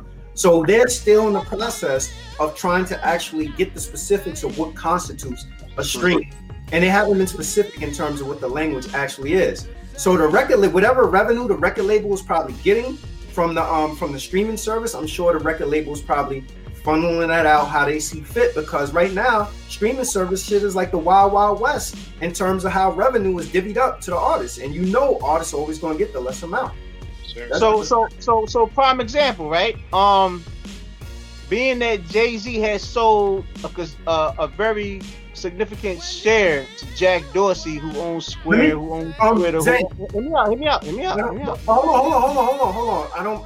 I'm sorry to cut you off, but I want to say this.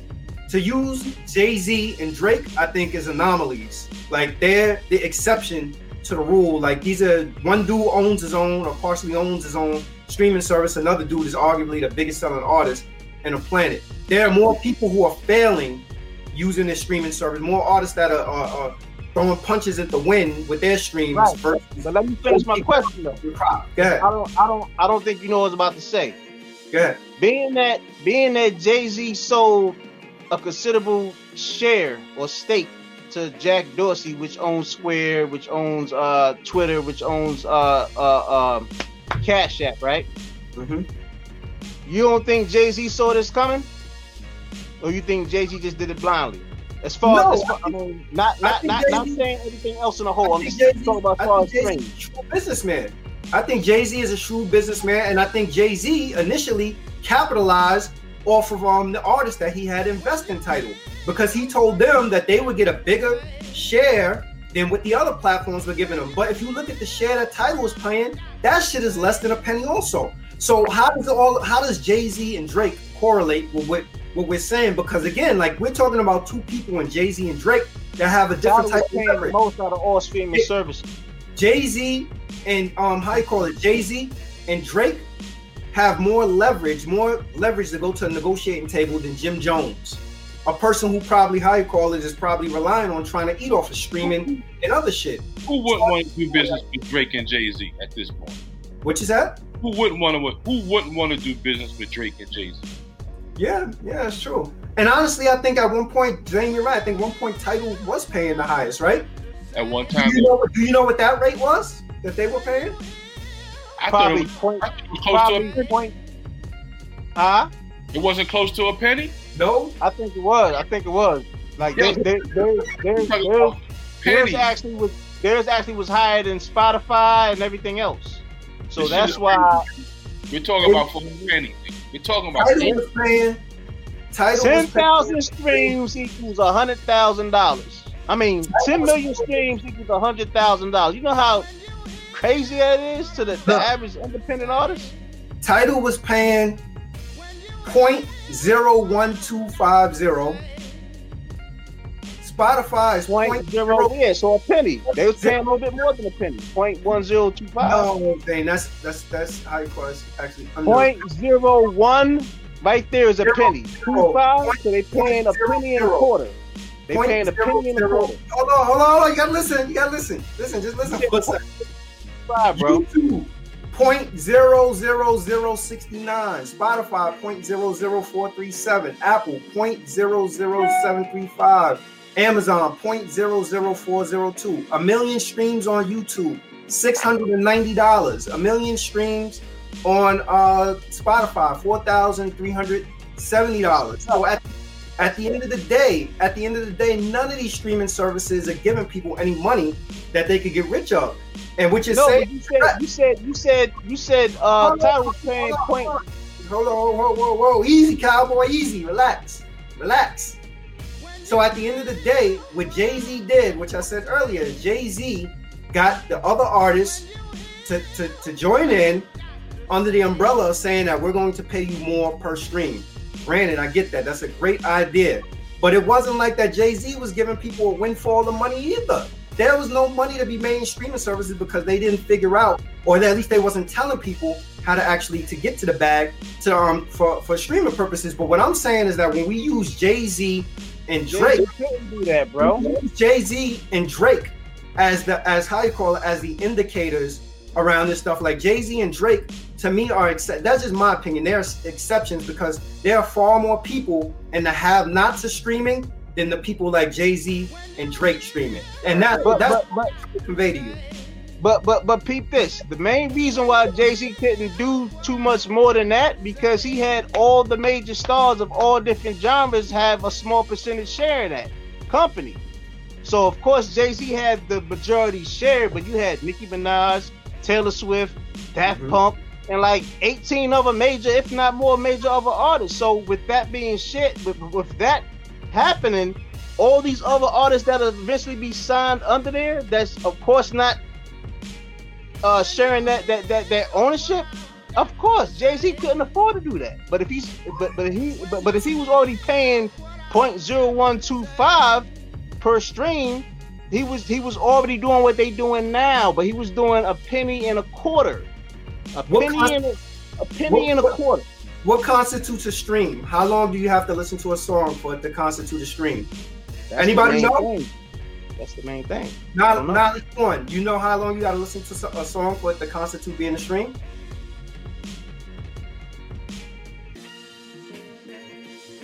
Did we lose? Yeah, I think we froze. Rob, you know? 30 seconds. I don't, I don't. Yo, that's some, that's a rhetorical question. No, I I don't would know. say That, that ain't No. my lane. I think I think it would be at least shit. If a song is three three the average song on the radio is is is three and a half minutes. You would have to listen to that song at least a minute and a half in order to get that get that string At least. And how- do that shit for those- for those How did you come to that figure? How did you come Huh? to that figure? How did you How did you come to that figure?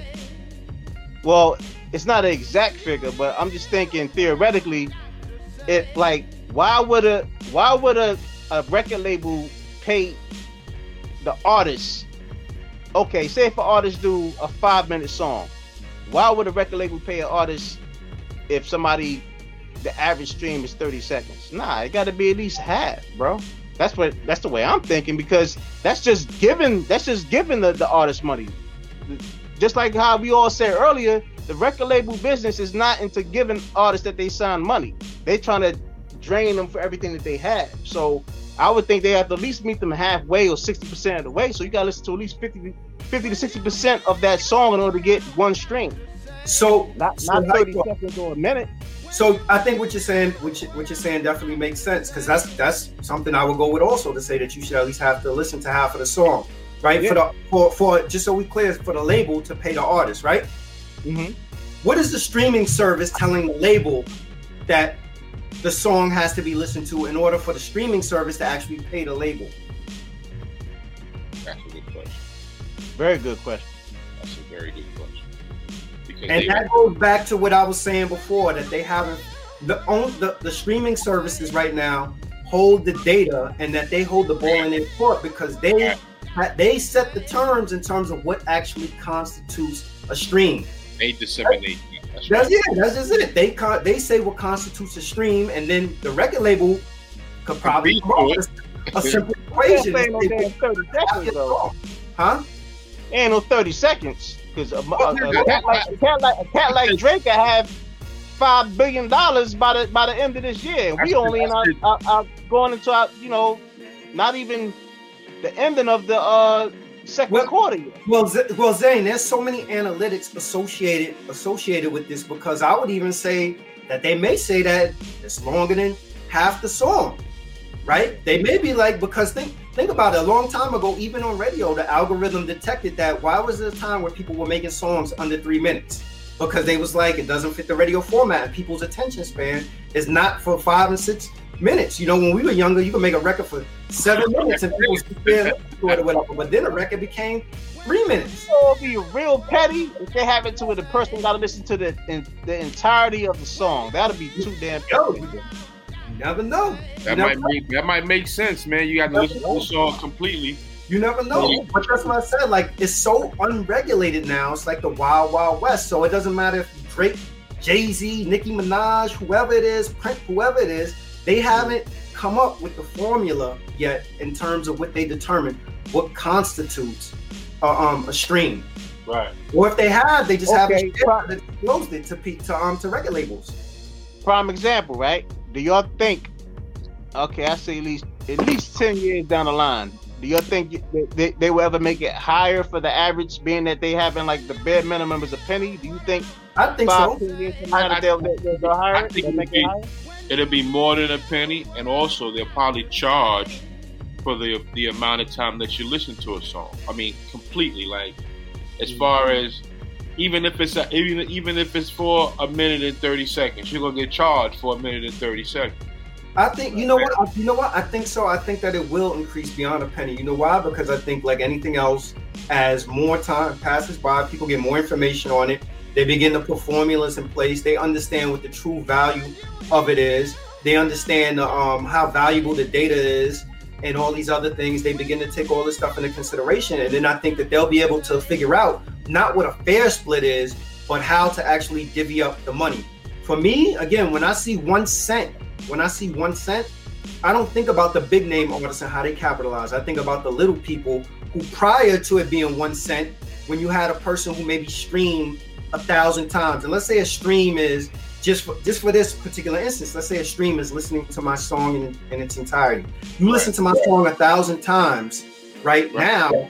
What I get off of it? Five dollars based on right. based on splits.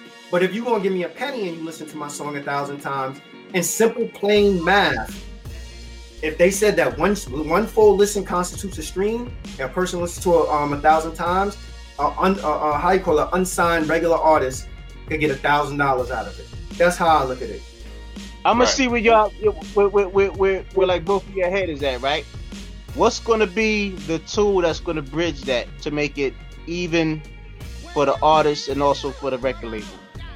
And we talked about know. it. You, you tell us, is it gonna be Jack Dorsey and Jay Z? NFTs. NFTs. NFTs. They're gonna incorporate. They're gonna they're gonna incorporate the NFTs because that's that's, that's gonna, that's, that's, that's gonna be like an insurance. That's gonna be like a, safety a safe a, a, safe haven for the, the, the actual record label and also for the artists. Of course, that's that's how you call it. That's a bigger discussion, but I agree with that. That NFTs are gonna gonna yeah. revolutionize and change, and NFTs are gonna really allow people to place value on their work, dictate whatever they feel the value to be. So, mm-hmm. but record labels, record labels ain't coming up off this information, and these streaming services aren't coming up off this information, and these streaming services aren't coming up, off this money. So, let's move on to the next, the, the, the next topic. Derek Chauvin found guilty. What now? What do you think, Zane?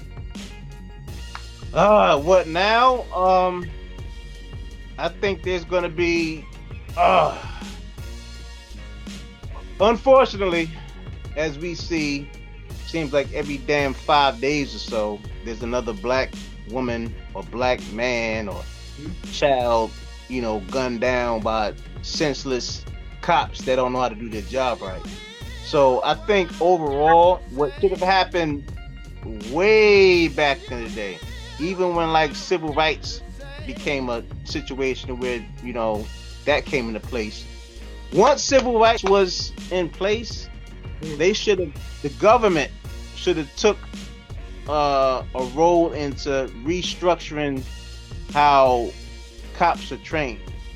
It shouldn't happen to where it's like 50 years later to where they talking about it. Number one. Number two, I was looking. I was looking uh, doing doing some research. They have this company called Wrap Technologies. I don't know if you ever heard of it. Wrap Technologies is supposed to be to where uh, the cops will be given this device and it shoots out a cable. And you know, so so so instead of uh, you know, a cop who might have a bad day or a cop that's racist or XYZ wants to just gun down minorities at any given moment. So they would the other option, the the the the, the, the better option if things need to be de-escalated, is to use that device for the cable. Um, but the reason why they got a taser? Huh? Ain't it the same reason they got a taser? So they can right, use an alternative device? Well, hear me out. If you have a taser, that goes into the person's space, right? So say if somebody has a gun, a knife, whatever. Say if it's a female cop and you got three people that she pulled over for allegedly doing something wrong, that female cop might not have backup. So she would want to use a, a, a, a, that cable instead of using the taser, getting get, getting up on. Oh, you know what I'm saying? Um, longer reach, longer reach. Right, it's a way longer reach. So that's that's covering the cop. But overall, I think that um, hmm, I think uh a lot of things have to happen, man, to where it's like number one, we got to know our rights, right? Number two, um, like I said earlier, they have to have a universal training for these cops out here because stuff is just getting too crazy. Number three, I think that um, just by this happening and uh, uh, it, it it it basically shows that the government didn't care for so long because they could have fixed this a long time ago. But at the end of the day, man, I just think that um, we have to we have to do something more than marching because marching right now is it's, it's not it's not doing nothing. I mean, no, I'm sorry. Marching, marching, marching did a lot. Protesting did a lot, but we in a whole nother climate right now. We in a whole nother climate right now because right now it shows that way back several months ago when you had these idiots go and storm the Capitol, it didn't get gunned down. Imagine that if that was blacks doing something like that, they would have gun they would have got gunned down easily. So it has to be some type of checks and balances, man. Like like like this stuff can't keep going on. And uh, number four, the more that the more that the media controls the narrative of, of what we see, uh, you know, us us us dying, us getting harassed and all that stuff, it just creates more fear. And and, and, and like at the end of the day, uh that whole that whole situation right right there like i would say like instead of doing marches and protests at these other places yeah we could do that too but we need to start marching down to these damn media networks too so you feel that the um the media what the media's depiction of what's going on with police and people of color like what what in particular yeah, like it's yeah, yeah, because I, I mean, prime example. Look at what happened with uh with uh the great legend Michael Jackson. Michael Jackson didn't have all these damn allegations and all that stuff until he started talking about Sony. When he had that big thing back in, in back in the '90s, when he was in front of Sony Sony headquarters, and he was saying what he said about Tommy Mottola and all the other craziness or whatever.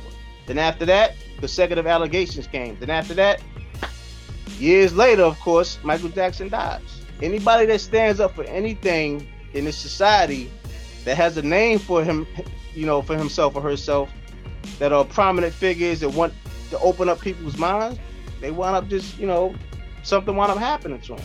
Mm. And I'm tired of it, yo. I'm tired of it. You tired of it? Yep. I was passionate, boy. oh man. Oh yeah. no, no, no, no, no, no, no.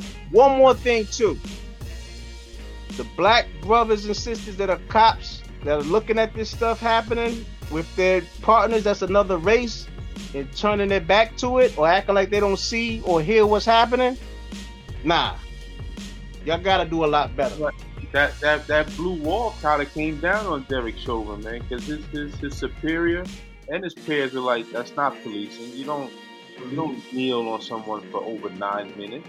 Yeah, consider that an arrest. Like Come on, man. But this is this is a clear cut situation of what's been going on in this country since the inception of this country. You know what I'm saying? There, there's, there's just a race of people who feel that they're superior in all of their manners and ways of living over another. And that day, of that that day, that Thursday, when they came down with the verdict, it showed America in a different light. I think. I think it's just it's, they're trying to reconvene all of the, the traumatic situations that's happened over the years of putting this, this finally a cop is going to jail. But then they're still waiting for sentencing. The sentencing is not until I think another eight weeks or so. And then now, we got the other ones that was involved. Yeah. Then, then, we got the other ones that's involved after that. I think all this stuff, in my opinion, is sorcery. It's like, Thank you, brother. That's what I wanted to say, but I, I, I ain't even want to take it there. But thank, thank you for saying that. Every other week, there's a person being shot or stabbed, and it's happening too concurrently, mm-hmm. very concurrent. And I think, like I said, I think it's a way of just keeping a low vibration on our community because it's happening to us. It's keeping us in fear. It's keeping us disheveled. It's keeping us confused on top of all the other things you got to deal dealing with the pandemic. It's like, where do we go? Can't go outside. You can't go here. Got to wear a mask. I might get shot. What do I do? And when you got people cramped up like that, there, there's to be an explosion, man. There's to be an outcry for justice, man. And I, I just think, honestly, man, leave yo, you leave out your house, when you're going somewhere, know know know what it is that you, you might potentially get yourself into. If, you get pulled over, listen, man, hands out the window. I ain't got nothing. What you want me to do? I lay on the floor. Go home. Make sure you get home at the end of the day. Mm-hmm. Don't get into arguments. Don't get into no battles. Oh, but I ain't do nothing. Why are you pulling? They're not hearing that. You know what I'm saying? And if you got somewhere to go, go and go back home, man. Because you get caught up in the middle, you end up getting caught in a lot of other bullshit, man. But dude, he, he's going to serve his time, and then we got to go through the other officers. So this is going to drag out. Mm-hmm. It's going to have people just like, oh, is it over yet? But then, like you, like you always talk about, people's attention span is so short. I, I, I honestly believe now that the people heard a verdict, they're not even thinking about it no more. Yeah, that's mm-hmm. true. I would I wouldn't be surprised. You know, I think uh, having watched the verdict be delivered, like it was to me, it was a very emotional moment. Uh, I think it was an emotional moment because I grew up in an era where I seen, you know, Sean Bell get gunned down and Amadou Diallo get gunned down, and we be we just fall, fall into a pattern of hopelessness where we just, you know, that whole day. I had a whole bunch of anxiety built up inside me because I'm like, I know I'm gonna go home and hear this verdict, and it's gonna be just the same shit all over again. And see, and, that, and, that, and that's my and that's my point, Shaw. The, the repetitiveness of being let down failure. Mm-hmm. It's all a cyclical system, man. And I spent sorcery on our community to just keep us low vibration. Because right now, as the pandemic hit, there are a lot of people who have just been innovative, such as us, just been innovative and creative and finding other ways to do things outside of what they was normally doing, the nine to five or whatever they was doing. Mm-hmm. People are selling juice. People are selling everything. People got podcasts. People got so much going on that they didn't have going on two years ago because now they got time to think for themselves. And now that I got this time, I need to use this time wisely. And I think that that right there is is an explosion in our community because people are doing so much that now the powers that be see it and they gotta put a cap on. Now your niggas making too much moves. You gotta shoot a couple of y'all and keep the vibration low, so y'all ain't got to feel you know confidence out there to go out and do your thing. What I don't want to see though is what, I, what I don't want to see though is I don't want us taking a victory lap too early. Like people got to put their foot on the gas. Like you know, I watched the press conferences at the end, and it was it was a huge celebration. It was like damn, it was the, getting the getting the guilty verdict was like winning a Grammy. It was like a whole bunch of pomp and circumstance associated with it. Um, and and then that to me, I think like that's it's too early, you know. Like, but I get when we start talking about that hopelessness, I get how people could become overjoyed with finally feeling like, God damn, we finally got one, you know. But to me, this is this this is a start to what is going to be a very very long journey and I hope people, I hope people stay vigilant, and I hope people stay aware and they stay in tune. And I hope it doesn't become like similar to what the election cycle was. You know, when we when the election cycle was here, that was the topic of conversation. All right, we got Joe Biden, and forget it. We don't need to know nothing else about politics. You know, all right, we got uh, Chauvin guilty verdict. All right, we don't need to follow the case anymore. We don't need to know what's going on. You know, you look at now every other damn day or every week there's a new t-shirt with a new person all right we like who we whose name are we saying this week or whose name are we saying this day and it's just like a recurring thing that's going on for us in our communities you know what i'm hoping that comes out of this is that people begin to see that there has to there, there just at the end of the day there needs to be high levels of accountability for um for police officers mm-hmm. and right now i know the government talks a lot about police reform i think officers get training. But I think that what happens is that it doesn't matter whether you put a person who, because I often hear people say, you know, you need Latino cops and police officers, black police officers in the neighborhoods and stuff like that. And I get what people are saying, but I feel like that that's a that sometimes is like a sophomoric approach to addressing some of these issues. And the reason why I say that is because if you think about in corporate America, in corporate America, when they have um when they when they they, they have tokenism, right? and they put a person in a person in a color, that doesn't necessarily always change the the, um, the culture right. of, of the company. You know, you need you really have to step back and look at these things in terms of systems. And if police reform is going to happen, it's going to mean that the whole system was, is, has been changed and refined. Like there's been acknowledgement that what they're doing in policing is not working, and they need to have um, how you call it other measures and other things in place to make sure that shit is actually successful. But sprinkling blacks and Latinos around does not necessarily change anything when those blacks and Latinos are going to get the same police training that other police got. Like they're good police, they're bad police at the end of the day. You know, and, and I think that they're good people and they're bad people. Yeah, and I just and I think that there has to be there has to be effort for people to really dig in and do the work. And I think the reason why the government is like sort of on the cusp looking at police reform but haven't gotten entrenched and done the work to actually get on police reform because I think it, it, mean, it means acknowledging a lot of the ills of this country. And there's still many people in government that don't want to acknowledge that systemic racism exists and that some of these laws and things that are put in place serve to further perpetuate racism. You know, and that's why it's a, it's a tough nut to crack. Like in this particular instance, with this gentleman, it was so much behind the fact that it was on camera, the fact that it happened at the height of the Black Lives Matter movement, the fact that it happened during the pandemic, there was so much energy mobilized around this particular case and brought to such such levels. It was magnified so big that you know, and maybe this is me being skeptical that this may have been, you know what, we'll give one.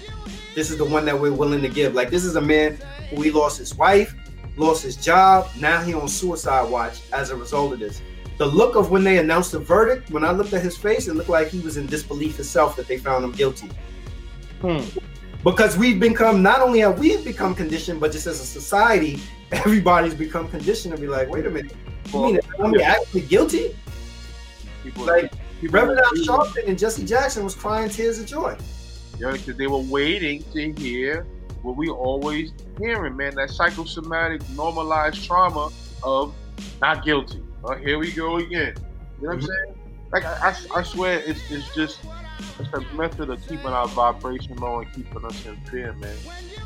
Hey, hey, Rob. Hey, yo, that that was great that you brought it up because I wanted to say is that it's a scientific fact that when we get engulfed in fear and all this other stuff, it lowers our melanin, which is our one of our many superpowers. It lowers and your immune system. Period. Immune system and everything. Right, right. But once your melanin gets gets gets get lowered, that's when yeah, uh, you know, your immune system and everything else, it it it, it, right. it, it triggers. It allows, it allows, it allows. It, it makes it makes it makes you more vulnerable to crazy energy that's out there in the world, and that's why the unfortunate situation where a lot of that stuff is happening to our people. So, uh, but I tell you what, next month, the first Friday, we have a special treat. We have an app right? Called Legal Equalizer that helps uh, people that are being pulled over in general to basically cover themselves and it's also gonna show the transparency of how things are done. And in a nutshell, that's something that should have been out a long time ago, but we appreciate the uh, the company Legal Equalizer willing to do the uh, interview first Friday of next month, which yeah. will be the seventh. Yo, I think I think that the um, I think the cop, the cops want the impression that they were being transparent by giving people them body cams. Yo, you, we we've seen. A lot more, of them don't care, bro. A lot of them don't care. Yo, we've we've seen more instances of, of violence being perpetuated against people. Only thing that's done is incite us because now we actually get to see it and we, we see for ourselves how terrible it is. So hey, hey, would you do some Clark Kent stuff to us now that's born alive? You do some Clark Kent stuff on this man. He wasn't playing. Yo, so let's let's let's, let's take it from there. Let's take it from there from um, Derek Chauvin's uh, verdict to the 16 year old from Ohio, Ma'Khia Bryant's tragic death. What are your thoughts on that? Go, ahead, Zane. We'll start with you. I'm sorry. Say that again. 16 year old Ohio, Ma'Khia Bryant's tragic death.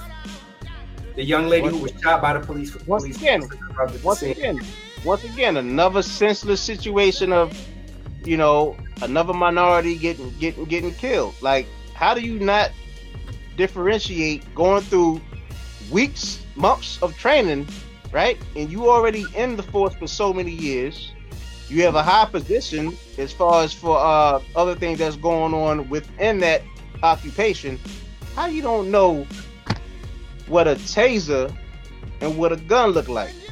No, no, no. This, Actually, this, this, this young lady was gunned down by the gentleman who I think, I think he was on the force in 2019. He wasn't on the force for long at all. oh, I'm sorry. I'm thinking of the other situation with talking about Daunte Wright. Yes, yes, yes. Okay. Now, no, well, That's a good. It's funny you bring that up, Zane. Look how many names we running through of people who who. that's what I'm saying. Yeah, Yeah, it's, it's, right. it's, getting, That's it's, what I'm it's getting saying. crazy. It's getting crazy. That's the sorcery. That's the sorcery Man. I'm talking about. Like, Yo. like They- how was this it? they- young lady. This How- the young lady that was fighting outside our I'm house, sorry. I'm, right, right. How, how is it so easy that these cops are pulling trigger? Right. Very easy to pull a trigger in an incident where you either come in to de- de-escalate, Right. probably even even pull out your fucking gun. But then you find out, all right, you walk, you walk up to a situation, there's a little melee, little argument going on, and all of a sudden you're already in fear. You know, the, the story with this young lady, from what I understand, she, a, a, a older lady came to fight her. And she was in a foster care, and the foster care mother was going against her. The only time she felt safe to come out and fight because they kept coming to her house to jump her is when her father came around. So when her father finally came around, he had the courage to go out to fight, and she just got tired of being jumped and picked on. I don't know why she had a knife, but she had a But wasn't knife. that like a two-on-one situation, right?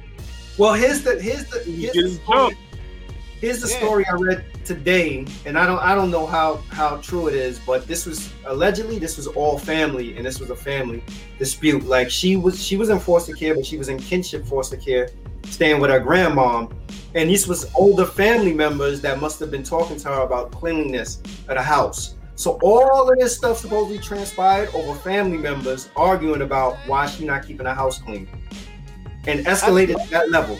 Escalated I to tell you what, man. When I got a saw that knife, footage, and then a police officer shows up. To, to, come on. Yeah, when see, I saw that footage, when I saw that footage, y'all, the one thing that I think could have been the major thing that would have de-escalated that before that cop pulled that mother effing trigger was that I didn't know that that was the father on the right side of the camera. who kicked the kicked the other young lady. That's what I'm saying. Like that whole Yeah. situation should have been intervened before that damn cop even came. Let It should have been me- calmed down before that cop came, bro. Let me give you the, the You don't have update. parents So, out there watching other family members fight. let me give you the, let me give you the update. So Ma'Khia Bryant and two other young women argued over a messy house and unmade bed before a fight that ended with the fatal police shooting of a black teenager. Uh, Angela Moore said two of her former foster children had come to her Columbus home Tuesday to celebrate her birthday when the young women and Ma'Khia bickered over housekeeping. It was over keeping the house clean, Moore said. The older one told them to clean up the house because mom doesn't like the house dirty. Moore recalled being told after she arrived from home, uh, arrived home from work early. That's how it all started. So, All I know is that video. All I'm saying is that when you got grown people out there watching younger people fight, family or not or whatever, you gotta intervene. Now, I send my deepest con- con- condolences to the to the to the young sister that died. tragic. And number two, yeah, tragically, and that damn cop, he should be buried under the jail for that. There's He no won't reason. Huh? He, he won't be, Zane. He won't be. You know why he won't be? He's guilty of using excessive force. But mm-hmm. again, when you start talking about the body cams, had mm-hmm. there wasn't a body cam, there may have been a more compelling argument as to why he should be. But the story that that body cam tells is that he's he was coming and he saw within a split second a young lady brandishing a knife, getting ready to stab another young lady And that's all he focused on. and that's where he's that's and that's that's it. Like for him to shoot her four times, in a, to me, that's excessive for him to shoot her four times. Like I think that what happens, sadly, is that we have the vantage point of seeing this stuff slowed down and seeing it on video. But I think for me as an individual, you know, if I got out the car and I seen somebody brandishing a knife, and I've heard people say all kind of stuff like he could have um he could have jumped on her and and and wrestled the knife away from her and there's a whole bunch of I think what ifs of what the man could have done because of the tragedy that's that's uh, affiliated with it. But I- seconds, But huh? I said, but in them split seconds, And the whole, world, the whole somebody's whole world just ended. Oh, exactly. Yeah, yeah. He put in a position to make a very tough decision, and you know how you call it. If he didn't do it, and the young lady stabbed the other woman, what would we be saying today? It would have been another situation, right?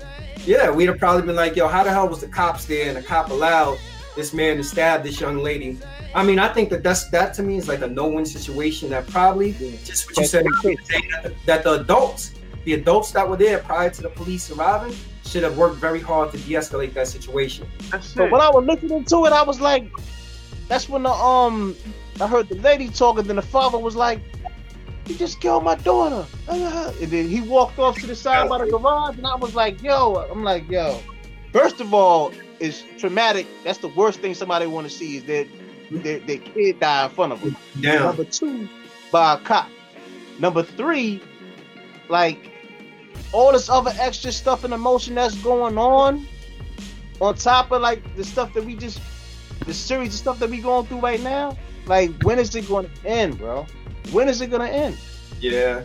The danger with this though, you see the backlash that LeBron got as a result of this for the tweet that he put out. The danger with something like this though is that especially somebody in uh, LeBron's magnitude, LeBron tweet. LeBron tweeted uh, about that officer. I think he put up a picture of the officer and put "You're next," and, and he ended up ta- he ended up taking it down. He ended up taking it down. They came for him over, and they came for him over it. I'm guessing because they feel like LeBron is in a position where there's some level of social, social responsibility. And I'm sure his handlers probably reached out to him and was like, "Yo, did you actually video before you formulate an opinion?" Because what happens is social media tells us we should be in an outrage. Our peers tell us we should be in an outrage. The circumstances of everything that's going on tells us we, we should be in an outrage also. So a lot of people aren't actually watching the video or doing any research to figure out what actually transpired. They just hearing because we've become so accustomed to hearing that somebody was gunned down, a person of color was gunned down. That's all they hear, and they go off of that without having The people are so trendy with reposting shit. Mhm. They just want to repost it. Yeah, unfortunate. That's to That's what I dislike about social media is that somebody dies or something horrific, everyone's really quick to repost it. And if you ask me, because you want someone to like your post, like why would you want to repost it? Because they want to be first. Everybody wants to be first. Everybody, everybody's like, I want to report on this first. I want to say I know about it first. And then the main thing too, when you're looking at this different stuff, like uh whatever comes out that that's that's that's that's catching a heat wave, you gotta check the source of the information that it's coming from. You can be getting something from willybobo.com. You know what I'm saying? But then you Yo, people got so lazy they don't even go to willybobo.com anymore, Zane. They just they just scroll through social media and it could be anybody. Oh, Randy Smith said this. Oh, this is low. No, but I'm saying, like, like, like in a nutshell, what I'm saying, make sure that it's a credible source that you getting that you getting your, your information from, because Well, somebody can say anything, and then it's like, you know, they might use certain jargon or clickbait, and that's it, and you you be posted, and then you looking like Bobo the Fool. I would be surprised if this officer even actually got indicted. I'd be surprised. I would be, and I'm just saying, I'd be surprised if he got indicted because I think that police, the, the the chief of police, the DA, and all these people, they're gonna look at it and they're gonna be like, well, But we got Daunte Wright, we got the young boy from Chicago. I one one of those one of those situations is gonna get swept under the rug. this one, this one, I'm telling you, this one right here, they're gonna they're gonna look at this, and I'd be I'd be surprised if they indict that police officer. Now, will he probably may he get his, his, his gun taken away from him? Probably so. They'll probably get the gun. Yeah, that, and, and never be able to, you know, never be able to police again. But as far as him getting indicted, his argument, if he get an attorney worth half of beans, his attorney gonna be like the person was brandishing a weapon. Look on the video, it's on the videotape, and that's just gonna be it. I think one of the things that we got to look at in terms of police and accountability, and we talk we talk about it a lot in my house, is that there needs to be, I don't know if we spoke about it on the podcast, but there needs to be an insurance system for for police officers where instead of the um the cities, the municipal municipalities or whoever it is paying these um these these lawsuit money out for when these police commit wrongful acts against people, that these insurance companies pay out on behalf of the officer. So in order for you to be a police officer, you have to have insurance, right? And if you become uninsurable, they can't hire you. People's premiums will be so high, the same way you see people in cars, they're like, yo, I can't get in a car accident. because I don't want my insurance to skyrocket. These dudes who be out here busting their guns without thinking and all that, they'll think twice. Yeah, they'll think So they'll be like, yo, yo, if I put this gun work in or if I smack this person around, my premium gonna be about a fifteen hundred dollars a month. I can't afford to pay that. Like there has to be yo, there has to be other levels of accountability built in around it because we're not at this point we're not getting convictions. And then after a while it won't be profitable to be a cop because most people will be like, yo, I, the insurance is too high. There's it what look, doctors have to have insurance, therapists have to have insurance. Why is it that police officers don't have to have insurance? I tell you what, man, the way stuff going right now. What's that crazy movie we saw back in the day about about the about the police department and how the government will eventually be? Minority what? Yeah, this, yo, Zane, yo, Zane is Minority Report. Yeah, we know. Tom, Tom Cruise, they, they they they they mess around and arrest you before you even do something, because they see it in the future. Oh man, yo, Zane is wild. Minority Nah, Report. yo, I'm telling you, man.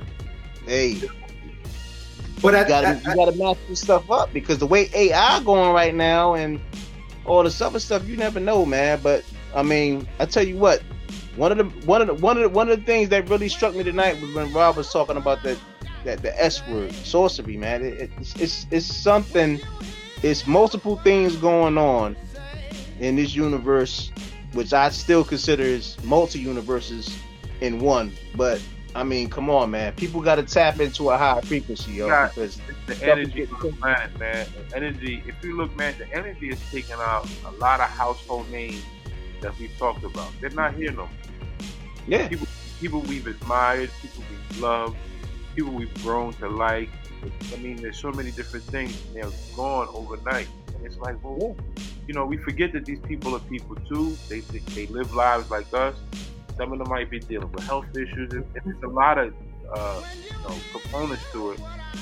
But the frequency of how often it's happening, how consecutive and consistent it's happening, concerns me. I just like to say, I just like to think that you know, it's it's it's bigger than us, and you, you really you really need to pay attention to what you're doing, what you're saying, the people that are around you, the energy that you're keeping, because you don't want it to come across you where you have to answer to something that may not be ready for you either. So, mm-hmm. you know I mean, just, just, just be mindful while we out here in this world, man. When you're out and about with your family, if if, if, if a certain if a certain argument starts to start, don't go into your into your militant bag. Walk the other way. That might sound cowardice. That might sound a little weak, a little punkish.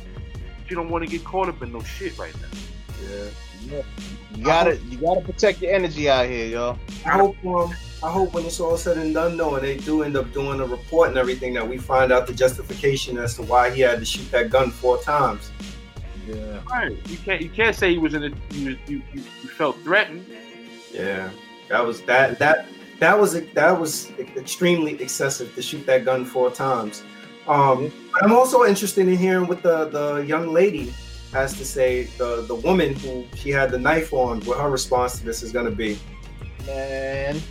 They didn't expect it to go this far. We was just arguing over dirty clothes.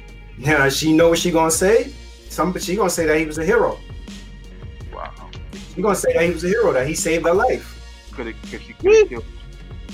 That's what she gonna say. That that that she she could So, have. ba- so basically, when that, that when that when that court trial You break it up, Zane. We can't hear you. come up, Your, Up. your wife got out of here, she. What you said? Basically, what Zane? he's gonna be in there saying something. We can't hear you. They tap. That's right now. That's the government tapping in and shut you down. You heard me? That's the government shutting you down from going rogue. My bad. I said. What the hell's going? Bro, Yeah, they shut him down. minority, the Minority Report. They pulled. Sorry, report came and got Zane, son. That's Mr. Anderson came in for Zane. They unplugged him from the Matrix. Nah, nah. Oh, man. Closing, close, closing words. man, man.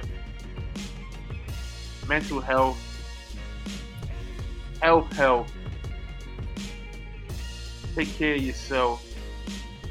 I mean, it's some trying times, man, and I, and I swear this the energy on the planet is happening by happenstance of lowering your vibration, man. You want to keep your vibration high. I mean, I mean, do some acts of love, man. Put do something for somebody. Do something for yourself. Make yourself happy. I mean, keep keep love in the air, man, because there's too much tragedy going on for us to be mm-hmm. right now. Z, we, closing words.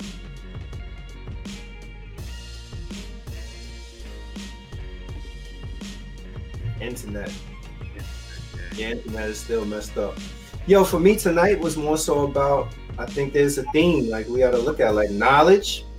We talk about knowledge, like being knowledgeable. Hey, man, about, from a business standpoint.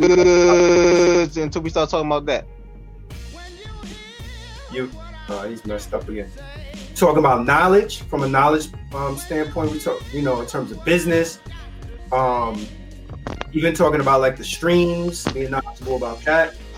Talking about health, talking about wealth, talking about. I think that it was a good conversation with Bobby Shmurda, talking about reform and change and reform. Yeah, reform and and what's gonna prevent him from um, recidivating.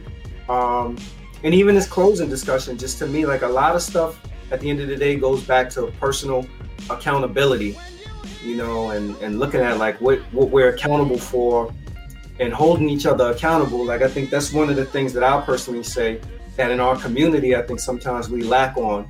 Like we don't hold each we don't hold each other accountable the way we should hold each other accountable. We're quick to hold other people accountable, but we don't hold each other accountable. And I think that that's detrimental and in, in preventing us from um from growing. Like we got to be able to air our own dirty laundry, even if it's not in public for others to know.